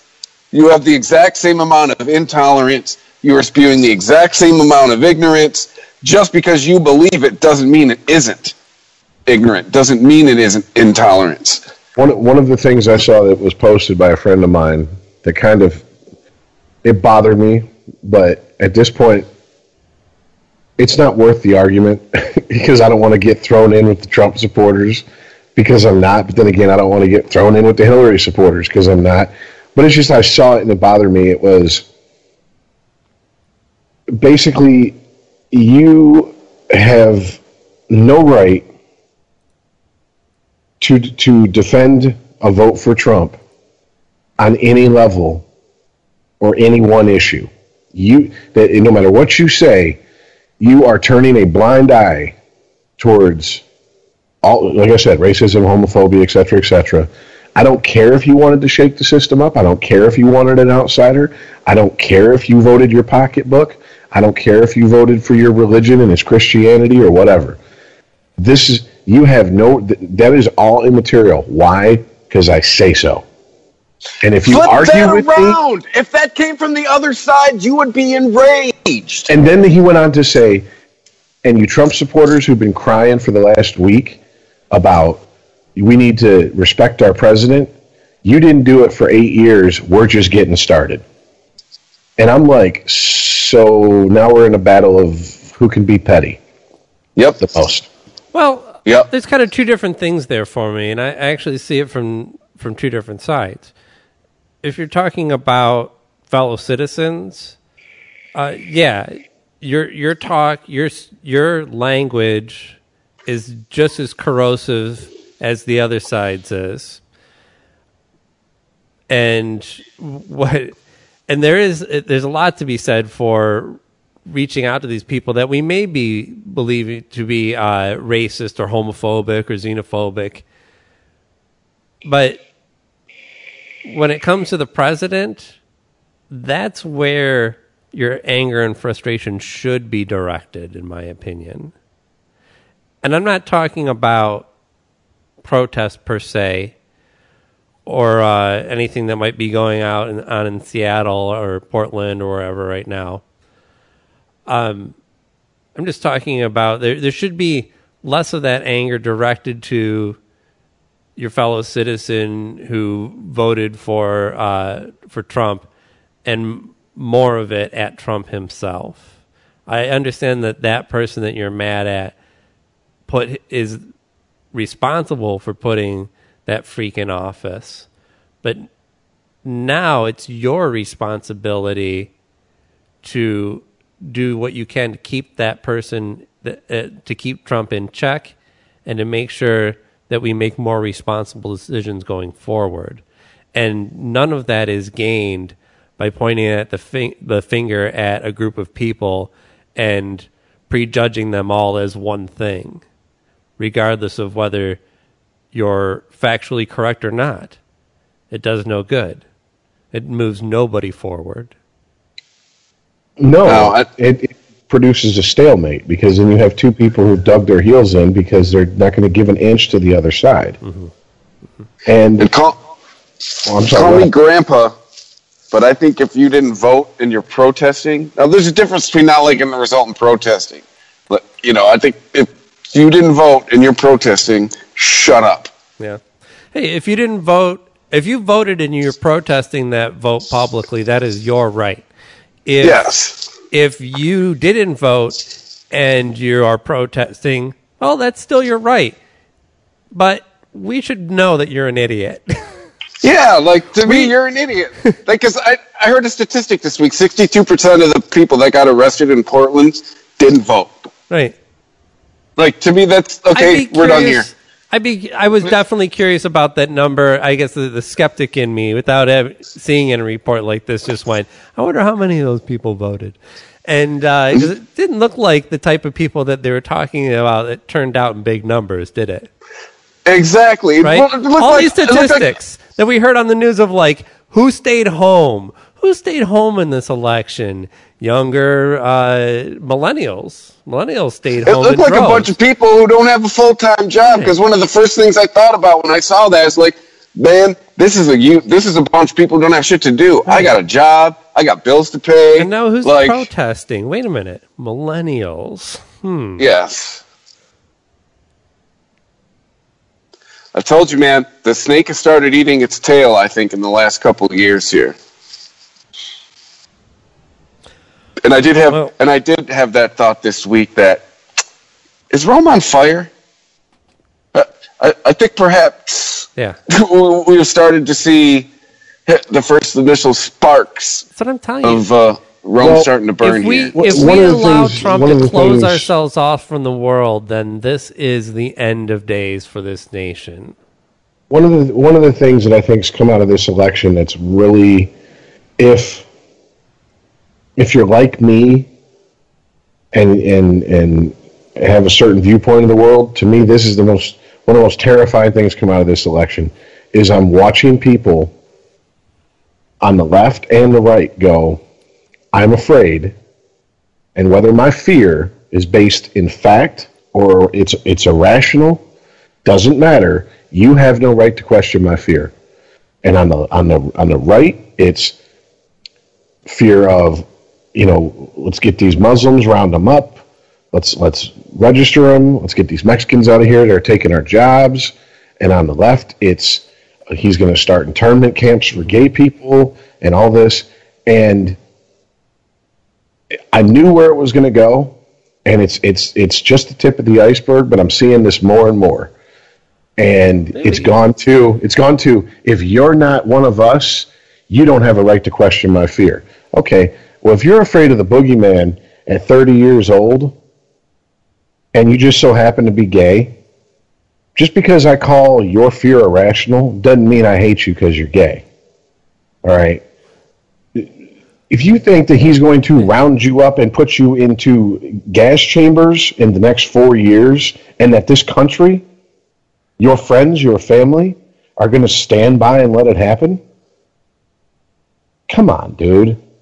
We, but you can't say that. And if you think that muslims I Muslims, mean, it's at least gonna- take eight years. All right. and if you think Muslims are going to like, like Red Dawn style invade this country and take over, come the fuck on also. Yeah. But but they go, I'm afraid of it, and my fear is valid because it's fear, and I say so, and you have no right to question it. Yeah, I, the whole I'm not the afraid whole so much camp- of President Trump as I'm afraid of how I'm afraid of us. That's what I'm afraid of. I think a free pass to be ignorant won a week and a half ago, and it's just going to get worse. And it's on both sides. Well, the, the fear was what this campaign was based on. It, Trump talked about fear of minorities, fear of losing your position in this country and the respect that you deserve as, I don't know, a white person, I guess. And Hillary ran on the fear of what Donald would do if he got into office, which is really not a good stance to. Hmm. Apparently, we weren't But- that scared. But now we're going back. Like, this, look, the election is done. Let's talk about things going. Actually, let's just talk about lighter stuff for a little while. There's other Well, the shit. point of- the There's point other of- shit going on in the world. The thing I was just trying to say is apparently none of us listened, or actually not none of us, but not enough of us listened to Bill Hicks back in the day when he said, you know, the eyes of love tell you to do this, and the eyes of fear tell you to buy more guns and, and lock yourselves away from your neighbors and be afraid of everybody and everything. Apparently, that's just our natural state. So that's I don't know. I thought we had evolved beyond that. That's what that's what scared me the most. So Hey, yeah, I'm you done. know what I'm- does evolve? Pokemon. Sun and Moon came out today. Should I just hang up now, or yeah, I hit.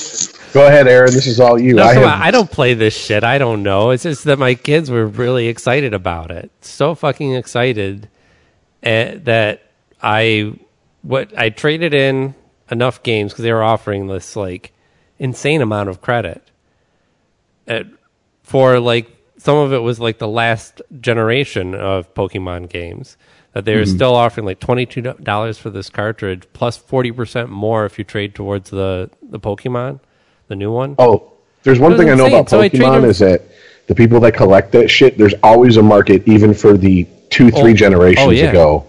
shit that's out there. Apparently so, because I traded in four games and got two brand new ones, and still had ten dollars credit to spend however I saw, saw fit. And so yeah, I pre-ordered the the Sun and Moon for my kids, and actually went to the the midnight release. I wasn't going to. It was like a, because I I have my kids on the weekend, but then I realized, well, I'm going to go get them after work, and I want to have to drive back to this side of town just to pick up the the game first. And plus, it's a midnight release, so they might damn well sell out and tell me I have to wait a week for another shipment to come in because there was a significant line there waiting for this game. I st- I stood there in line feeling like a narc. Uh, the only person over 40, I think, that didn't drive somebody else. And I swear it's for my kids. Really? See, that's kind of shocking because I have a a friend who live Facebook live broadcasted him at at the midnight release, Yeah. and he's well past thirty five. Yeah, I'm not saying that they're not. Oh, you, there. you you still know virgins at your age, Rich? I knew that was coming. I yeah, definitely the, they're out there, but you know it's it, the uh, the millennials. There more. I bet you there's more millennials that turned out for Sun and Moon than for the uh, the election. Screw Muslims and Mexicans. Can we round up millennials? Right. Millennial internment camps. All we need is just make sure there's Wi-Fi. All right. You're just luring them in. You can make them look like their parents' basement. Right. Put a poke, put a Pokemon Go gym That's what. that's what. That, in the middle of the Auschwitz for uh, millennials. they'll they'll walk in voluntarily. You won't have to round that's them what. up. That's what know, Kanye. right? Kanye's going to run on his platform for 2020 is going to be millennials suck. I know. I'm one of them. I suck. Let's get us out of here. And the next four years, X. in the next four years, I promise I will leave this country and I will take as many millennials with me as possible. Yeah, Rich. I don't know if you ever watched his. I think it was a speech from last year, where Kanye just went on and on at one of the MTV Music Awards. He's a year older than me, Rich. He was talking about he's a millennial. Oh yeah, we're millennials, brah. That was where all the bros came born from. Born in 1978. No, you're not. He dropped like 40 bros in one, in, in one speech, one five minute speech. That's kind of impressive. Yeah. And I know people that drop that, that word every other word. So Hey. And and he had every style as well. bro Oh, and there's. Well, no, no, no, no. there's a screaming bro. Th- There's there like was- a mellow bro. they were there's all like bra. just a regular bro. Right. They were all technically bras. There were no O's in there, but there was the sad, the happy, the uh, anguished, the excited. We cut them all up. We use them on the Weedsman. Yeah. It's hilarious. Jesus Christ. I, I actually made a little beat out of just Kanye saying "brah." That should be our new intro and outro right there. Yeah, maybe I'll dig that up. I We, have no, that no, somewhere. I yeah, also Aaron have did the. it. Uh, he, he made a beat, and then I, I fired up the drum machine. It was live. It was live. remix oh yeah, yeah, that's on right. I played a little bit on the Weedsman. I can dig that up. Well, you know, I gotta say, you you Mm-hmm. you brought it up Yes. about What- waiting in line at a midnight release for Pokemon. yeah. All right. So I went Did back it and I listened to the Joe Rogan, Doug Stanhope, Bill Burr, what they called the End of the World podcast that they did the night of the election. And at one point, they did it at the comedy store in LA, which is kind of like the mecca of comedy in the US. At one point, they had a, just a rotating group of comedians coming up and they'd do like, you know, 30 minutes and then they, you know, sit on the panel and talk and then they go. And one comedian come up, I cannot remember her name, but she come up and uh, got into an argument with Bill Burr. And one of the things she brought up was she's tired of all these, these, uh, what'd she call them? Millennial man babies, I think is what she said. Yeah. And Bill Burr's like, okay, but I agree with you, but I think we agree for different reasons. Go ahead with your reasons. And she was like, well, they just want to play video games and and and and they're happy with just looking at porn instead of going to a bar and trying to pick up a woman and talk to a woman. and they rather just stay home and watch Netflix and all, and I'm like, okay, so basically you're talking about millennials, am I correct? Because hasn't every news outlet reported in the last year or so about how millennials are having less sex? They go out less than generations before them at the same age, et cetera, et cetera. Yeah. Oh, this would this would be where I play Doug Stanhope again. No interest in driving. Talking about the Right worst away. generation ever. Was it Adam Carolla says he's got a nephew that's like 19 and has no interest in getting a driver's license? Yeah. I cannot believe the amount of friends I've had who I've worked with over the last six years who are well into their 20s. Now I'm talking closer to 30 than 20 who still don't have licenses and they don't care. I was in driver's ed on my 15th birthday. I was at the Secretary of State on my 16th birthday. Exactly. I don't understand it either because, you know, it's the the freedom that it represents, right? But they don't feel like they're caged in their bedroom anymore either. You know, it my my kid, my son, when he uh, doesn't do his homework, he is punished not by going to his room because he has all his shit there. He can go wherever he wants. He just can't have any of his electronics.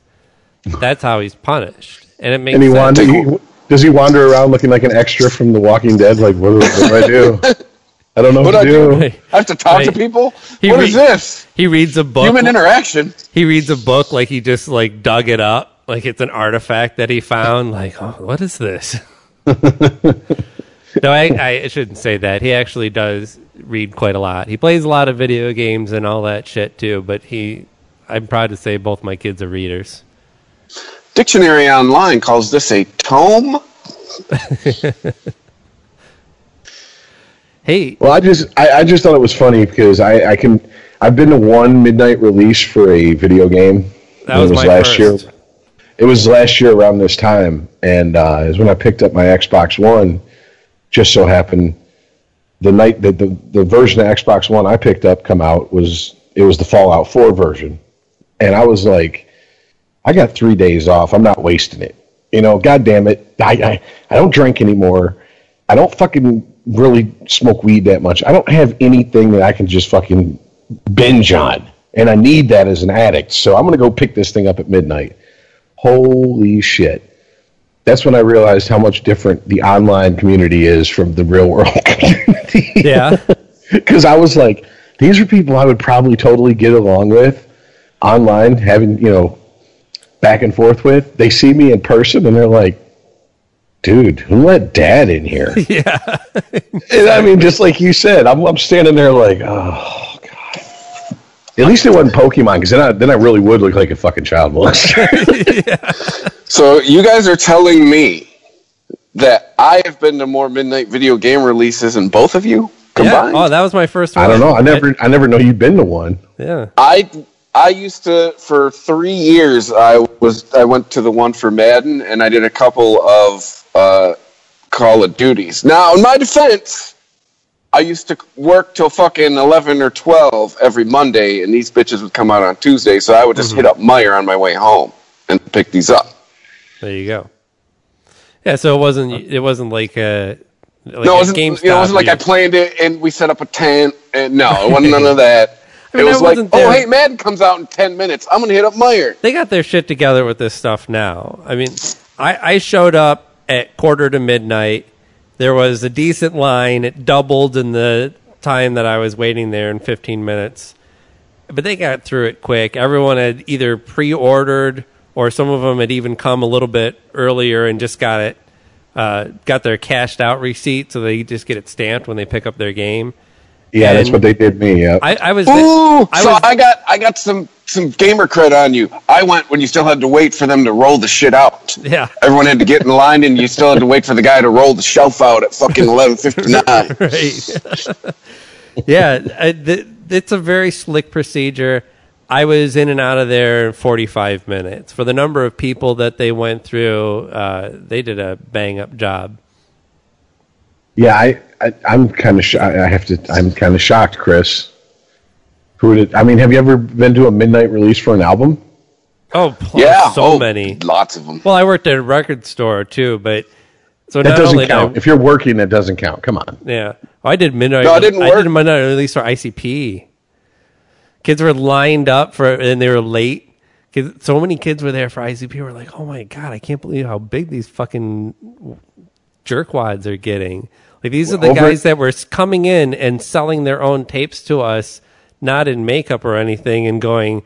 Well, they would they would come back and go like, "Oh, how's that uh, ICP stuff doing? Is that pretty cool? Is that solid?" And we're like, "Dude, we know who you are. Like, stop asking about your own record, or just come out and ask us if you want to know." like, but I think uh, Rock- I told oh, Rock of Ages was like that. About yeah, it, Rock of Ages used to be like that. You drive by and go, "Why the fuck is there a bunch of people in clown?" My mom would do this.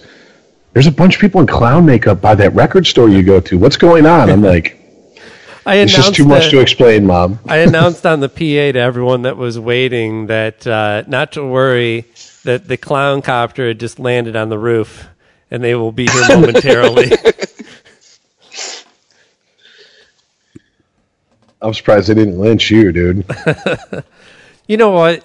They are they're very serious about their their music and the band ICP themselves, but generally speaking, uh, one of the easiest groups to get along with.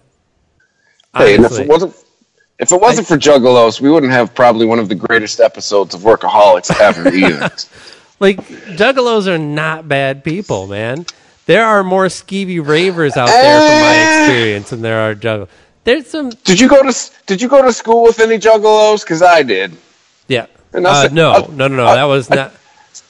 I'll call them 50-50 on being all right. Yeah, Juggalos pretty much came along probably right after I graduated because I graduated in 94. So I'm going to probably say late 94, 95 is when I started hearing a lot more about Juggalos. So Some Juggalos are decent people, and some Juggalos are giant pieces of shit. Right. Just it's. I said it. Hey, 50 50. Chris, at, Chris. It's Chris at ChristopherMedia.net. You can, you can forward it there. well, right. well, in that respect, then, they're cutting even with the rest of the population. So they're all right people, right? It's, it's, I always default to George Carlin's uh, philosophy about kids, just like everybody else. A few winners, a whole lot of losers. okay, but let's really let's really let's really look at this. Yeah. They they aren't into fat shaming. I mean, Yeah. their song Super Balls ain't no bitch too fat, ain't no bitch too whack. Right? So they're you know they're they're body positive. Yeah. Um, they're, they're they're they're they're Certainly not in the slut shaming either, right? nope nope, and they're spiritual Yeah. Because the whole Joker's card thing. I never figured out how that all worked together, but whatever. I, I yeah, I know that it's in the end it was supposed to tie in heaven and hell and all this. Um, they're for the working class, um, the extreme working class. They're small businessmen. They're for the small businessman. Yes, yes, they are. They employ locally because we used to. Uh, used to work at a place uh, that made their T-shirts for their tours, a screen printing shop, and I used to have to deliver their products to their warehouse over off of uh, Hey. Pontiac Trail. Wait a minute.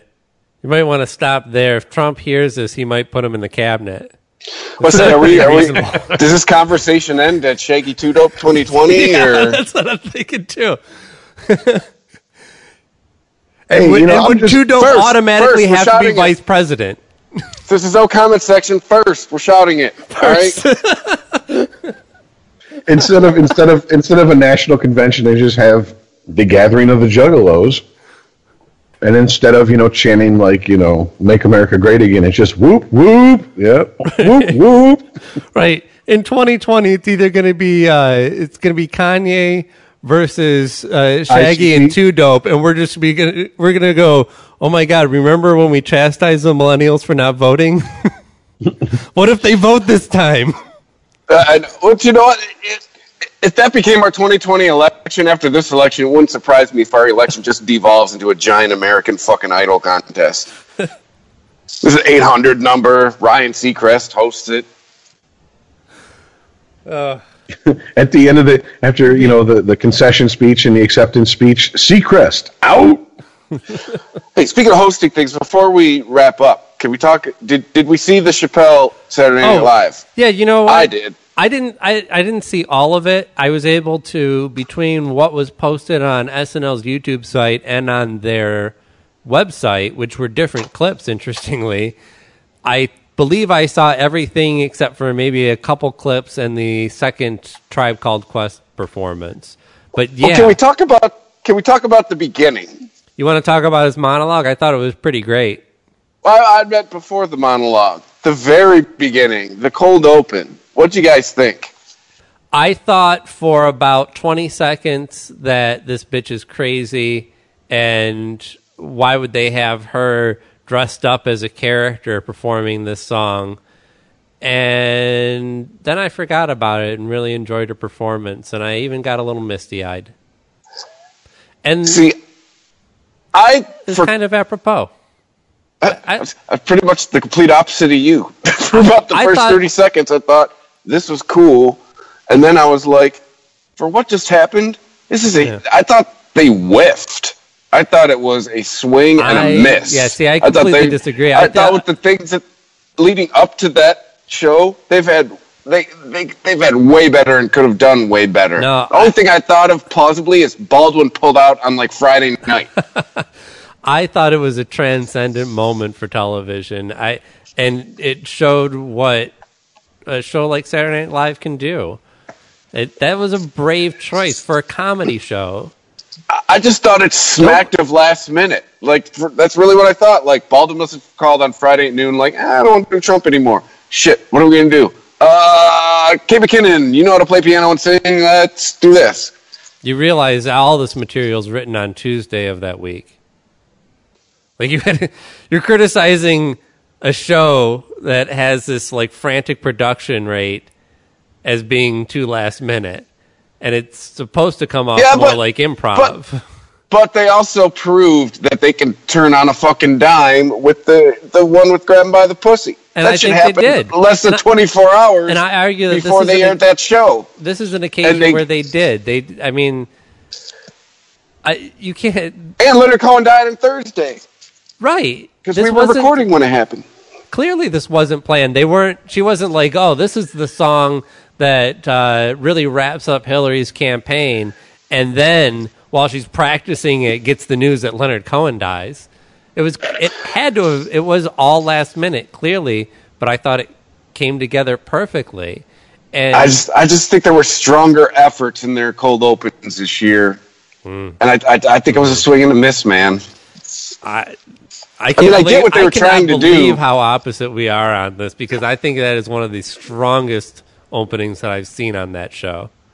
Like I get what they were trying to do. I just think I thi- I think they could like Okay. D minus for effort. Hey, you know, what? uh, well, I say A for effort. I mean, not because that was a bold move. The balls on uh, on Kate McKinnon to to even try and do that and try and try and pull that off. But I think it showed their ass a little bit too because I think until that point they had done a good job in the selection of skewering both of them, of of getting their jabs in at both sides, Yeah, yeah, yeah. and I think it showed their ass a little bit. Well, They're not. there's They're not a news program, though. yeah. I mean, I'll give you that. they had to take shots during the election, but I mean, let's be honest. uh, Pretty much, it, it did write itself. if you've seen any cast members or heard any cast members interviewed, you know that they they were leaning towards the left, and even the ones who probably are apolitical, if they are, if there are any, were just like, of course she's going to win. Who the fuck's going to vote for Donald Trump? Well, And and in, it, speaking of being in the middle, I didn't take what, what Chris, what you said. I didn't feel that. I didn't feel what Aaron, Aaron you said. I was just like, I didn't know she could sing like that. Okay, and that was the end of it. that's not I bad just on the didn't piano care. either. Yeah, well, yeah. like, Oh, and believe me, for the first ten seconds of that performance, I was looking for any hint that that was pre-recorded. I was too, but you could tell. Watch her eyes. Yeah, When she goes for chord changes and her eyes dart over real quick, yeah. you can tell what that she's fucking playing that shit. Especially if you're a musician yourself, you're like, you know that Yeah. Yeah, it's Mandy was asking me, is she playing? I was like, yeah. It's just from being in jazz ensembles and shit. I could just, I could tell from the, I could tell from the shoulders. It's like, yes, she's playing. Yeah. She's not doing what people do when they fake playing. People fake playing piano. They're fucking. Their hands are all spread apart and their shoulders are all like wide. It's like no. It's like when you're playing piano, like you're fucking like you're almost kind of hunched over that thing. Yeah. Yeah, it's it's like every time I watch a CW show and someone's like, "Oh, I can find the killer on my computer," and then they type something that fits all into the one row on their keyboard. You know, Yeah. they they never move their fingers from the middle row. I don't know Yeah. if you ever Yeah. noticed that on TV. At Yeah. no time is Alt Control Shift pressed. Right? it- Yes. they'll they'll type just in the center row a lot real quickly, and then hit enter. You didn't- you didn't you didn't even try to move towards the tab button. Oh well, speaking of speaking of uh, celebrities who play, um, did you see that Michael J. Fox hopped on stage with Dave Matthews Band to do "All Along the Watchtower"? what? What he played Yeah. tambourine, No, he played guitar. Yeah, the maracas. He played guitar. I had no idea he played for real because I've argued with family members for years. That's not him playing Johnny B. Goode. No, it's not. I, I play guitar. It's not. Watch this. Watch. Just if you know any twelve bar blues, if you know any scales, watch. He he knew how to fake it. Like he had a, he had enough guitar IQ to look good faking it, but he's not playing. He's No, not. But but now I know how come he could he could fake it because he's a he's a strummer. He's the type of guy could probably sit down, you know, when he was younger with an acoustic and strum out some songs. And as long as someone could give some vocals, you'd know what songs they were. I heard he was really you- good at the trum picking. oh damn it! I was about to say that. I was be like, oh, you think he's really good at playing surf and death metal now? Fuck Dick Dale. We got, you got Michael J. Fox on guitar. you never heard Pipeline like this. Oh, Jesus Christ. hey, check it out. It's Angel of Death, like you've never heard it before. But hey, s- speaking of rock and roll, did you hear that uh, Stone Temple Pilots have a new singer? Oh, did you hear Yeah, what? Did you hear what a Metro fucking- Times said about it? Uh, Because he's from Detroit. yeah, My personal name's experience with the Jeffrey- guy is he's a dick. Jeffrey So, Gut. it's goot. Yeah, That okay. guy, uh, It's- I played yeah, a it's few shows Boehner. with that guy. right. He, Jeff Gutt loves him some Jeff Gutt. That's my review on that. Yeah, What band was he in, or bands? Uh, it, he was in a band called that I had played when I was in radio called Dry Kill Logic. They had one minor, minor, minor, minor hit, like shit that the riff plays after 7 p.m., like that kind of shit. Okay. And yeah, he was on the Homeboy show. From from then on, he pretty much wrote through most of the 2000s on the fact that he got signed to a band in 2001. And he, uh, whenever I played with him locally, he was a dick. So I don't know. That's my Really? personal opinion. Like, Yeah, hey, he's an asshole. Metro Times, uh, their headline for it is "Local dude now singer for has been alt rockers." That's, that's my. There you go. That's that's how I feel about it. Like, hey, if this was 1994, all right, or 1996, but it's 2016. and Scott Weiland's dead, and they already had the dude from Linkin Park. They're just trying to keep their fucking job being Stone Temple Pilots. Okay, I mean I get it, but what the fuck? What? Okay, what is Metro Times going for then? Because they accept advertising from everybody, so uh-huh. they can't claim some sort of hipster higher ground. And I mean, I've never really heard them talk well about any Detroit act unless they've gotten some indie cred. So, Where's but I- Kid Rock or Eminem? well, even then they talk shit until they hit a certain fucking level of, of fame, and Well, oh, yeah, and, well- then, and then it, then it just became non-committal articles about them. Oh, not Kid Rock so much. They still take plenty of pot shots at Kid Rock's crowds.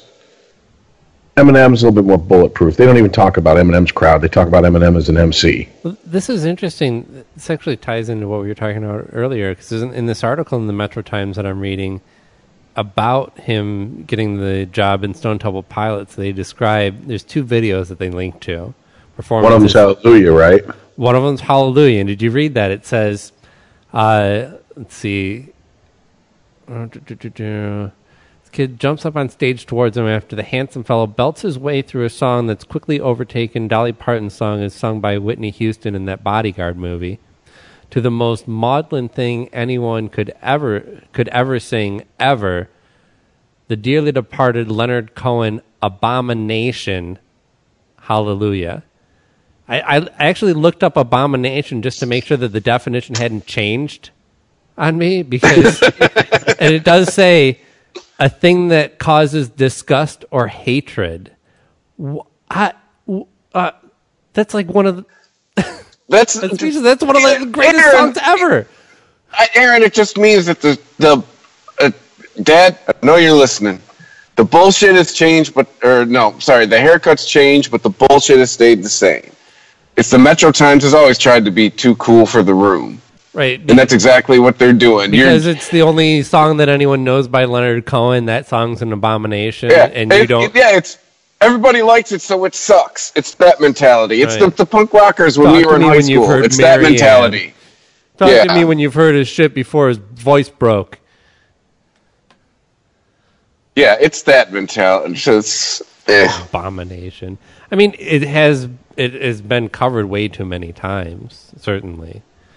And But I heard on uh, what the Drew and Mike podcast in the last couple of weeks, they were talking about any American Idol contestant ever has, has done that song. What Hallelujah? yeah, I Yeah. guess so. I had I, don't do I, I've the only time I've ever watched American Idol is when I've had a buddy and his wife. We're like, oh, let's watch it, and I'm in the room with them, and I'm just looking at him, going, "You're a musician, you know better than this." his wife, I give a pass, but You're at the slaughterhouse trying to buy a steak right now. I'm yeah. I just uh, I I it's. I'm glad not to know about it. I guess that's the ooh, you're a half-ass elitist hipster. Okay, fine, but I just don't care about singing competitions. All basically all around awards for art just make me kind of go, really? Okay. Any episode, any any part of American Idol I've ever watched has been while it's been on while I've been in the room. It's been by accident. I take oh it wait, back. it's American. It's American Idol. I gotta leave now. I take it back. I take it back. The audition episodes when Drew and Mike would cover them. Oh yeah, I would hear that. I would listen to that and laugh my ass off because uh, it's just amazing how many people are delusional and think that they have talent. So yeah. Oh, I forgot. And um, a guy I knew, who I won't name the band, or he might be in two bands at this moment. I'm not going to name him. No, at least on there.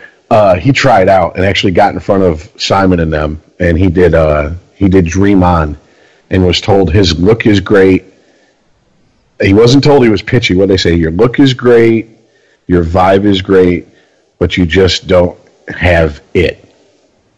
And he was sent on his way. So and it being the ability to sing on key. Yeah, Um, musical talent. if you wanted someone to sing Dio, he could do it. Oh, I yeah? just don't think it fit with what uh, this was. Got to remember, I- like 2004. I'm I being don't think go. that's what American I Idol don't was looking know. for. We're gonna open and close with Holy Diver. Here we go. Uh, yeah, I mean, he could. And uh, to give him the credit, he could do a decent Chris Cornell, a young, decent Chris Cornell. He, they covered Big Dumb Sex, and it was shocking how. Uh, that's what made me notice him the first Oh. time. I was like, "That came out of you? How?" I'm a, Old I'm a huge Soundgarden. Bad fan. Motorfinger I'm- gets 25th anniversary release. Yeah, I saw that. I saw that. And I'm like, gee, is it i- is it sad if I go spend money on like the six disc 25th anniversary edition? Generation X starts uh, investing in IRAs and writing out wills. That's the secondary headline on that one.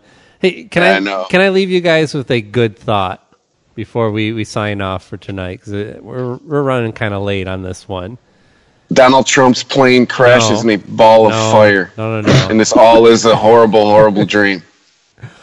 all this is one of those things that you hear and you just go well yes finally we get confirmation on it Carrie Fisher writes another tell-all book, and in this one reveals that during the filming of Star Wars, she was having a torrid affair with Harrison Ford.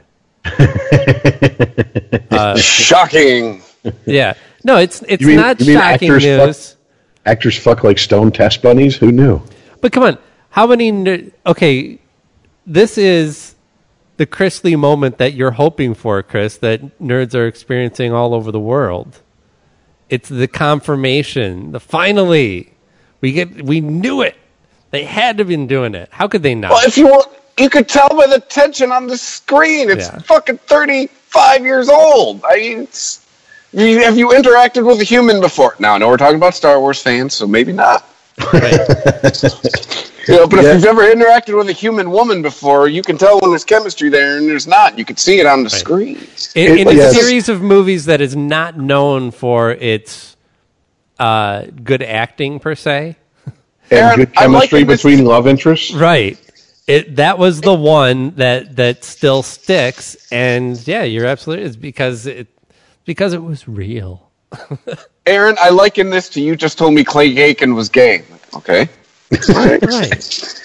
I'm just saying, man. I'm And- just saying. Okay, look. Here's Yes, but but there's a, it's It's- it's not it's not the revelation. It's the fact that it wasn't revealed sooner.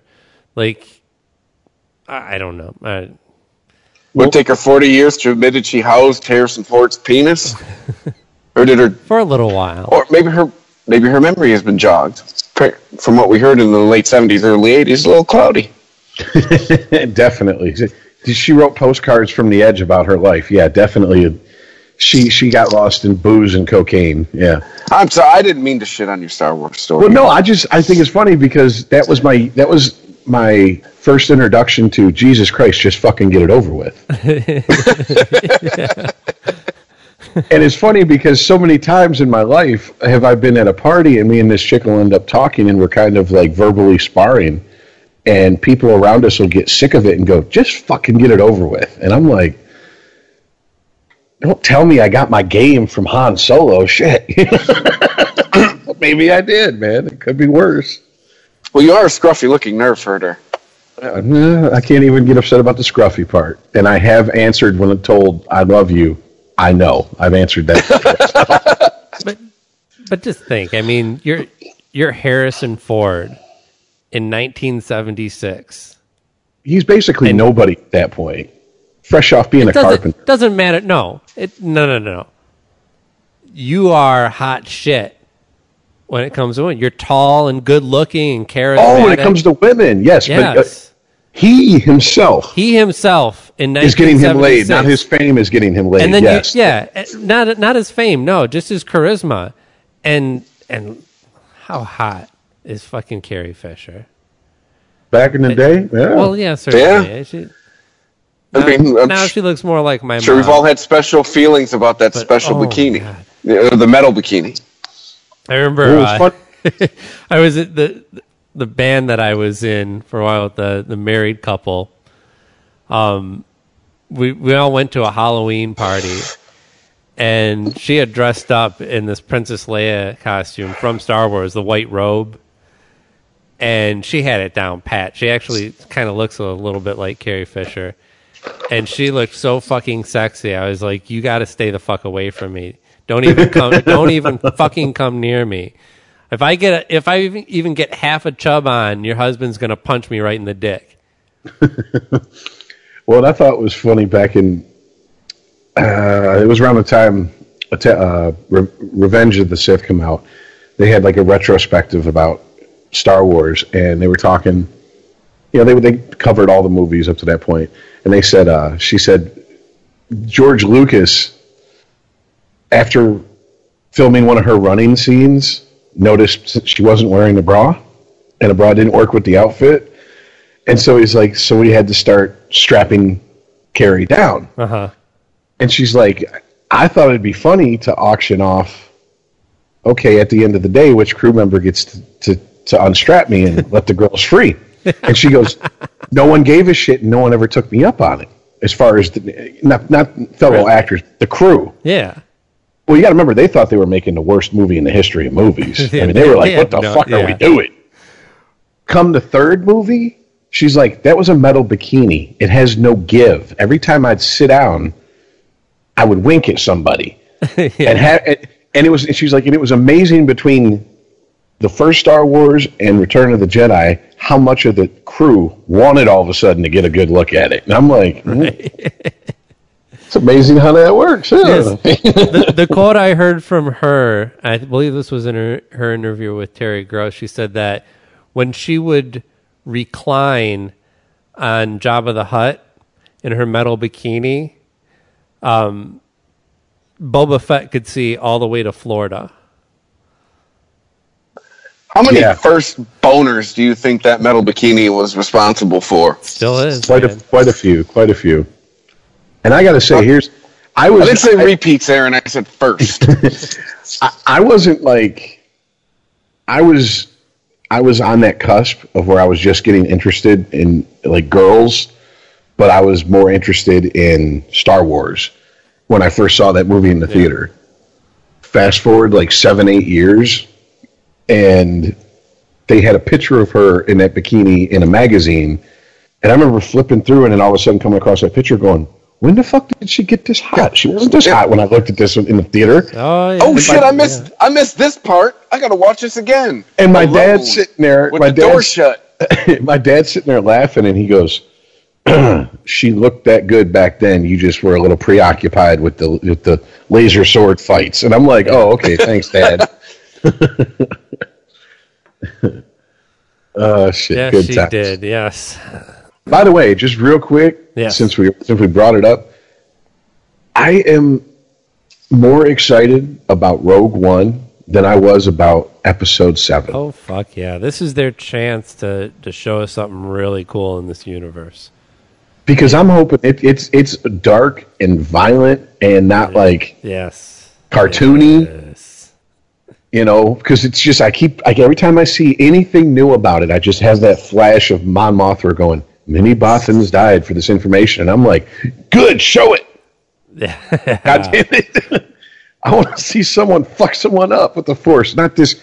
Well, we're going to cut your arm off, and it's going to cauterize it right away, and you're going, to, or you're going to take you know a lightsaber across, and you're going to become one with the Force and just disappear and leave a pile of dirty clothes for stormtroopers to do later. No, I want to see some war because that's what to me was always missing. And I'm looking at this movie going, this is it. This is this is the one I will go to the theaters to see because I didn't go to the theaters to see Episode Seven. No. I did. I did inform Mandy there'll be another day in December. I'll be going to the movies by myself again. Oh, she doesn't like Star Wars at all. No, she doesn't understand it. She was like, "Go, go see your movie." Have Okay, fun." but you do realize that this one, okay. And apparently, Dude, I'm an, she didn't- I'm an, she I'm an alt right. I'm an alt right. Whatever. she didn't watch cartoons as a kid.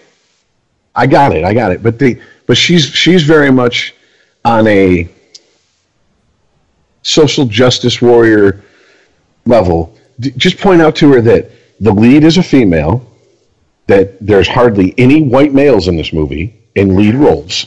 Well, I did point out to her last year the several strong uh, uh, female, uh, uh, just several strong females in the Star Wars universe.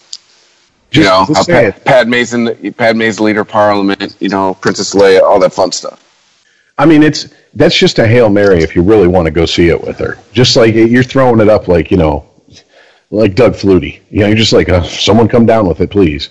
But You know, I mean, they're trying to be like, you know, Leia's leading the rebels, and Vader's, you know, the the fucking Empire's the patriarch. Trust me, I tried packaging it all like that. all right. My, uh, I was just trying to give you a hand, but I should have known you covered all them bases.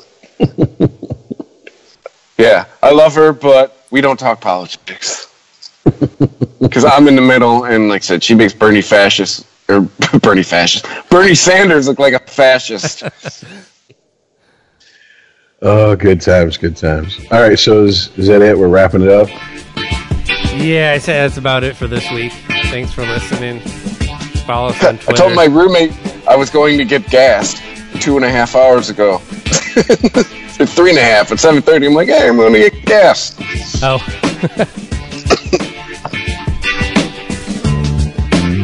But thanks everybody who's listened, who's downloaded, and uh, I guess people who've downloaded have been going to check out uh, the uh, the archive of the live election night podcast. It is available awdioaudio.com. Check it out. Just look up Unregimented or Christopher Media there. At Unregimented Pod on Twitter. At Unregimented on the Instagram. I, I fired that back up today. Apparently, I made an account. We never posted anything. Well, guess guess we got to get on that. Uh, you can follow us on Facebook, to like us, share us, all that fun, happy horse shit. Uh, yeah. Anything else, gentlemen? Or is that it? Yeah. Peace Uh, We'll see you me. next week. Yep. Yes. Catch you next week, guys. Later. Bye.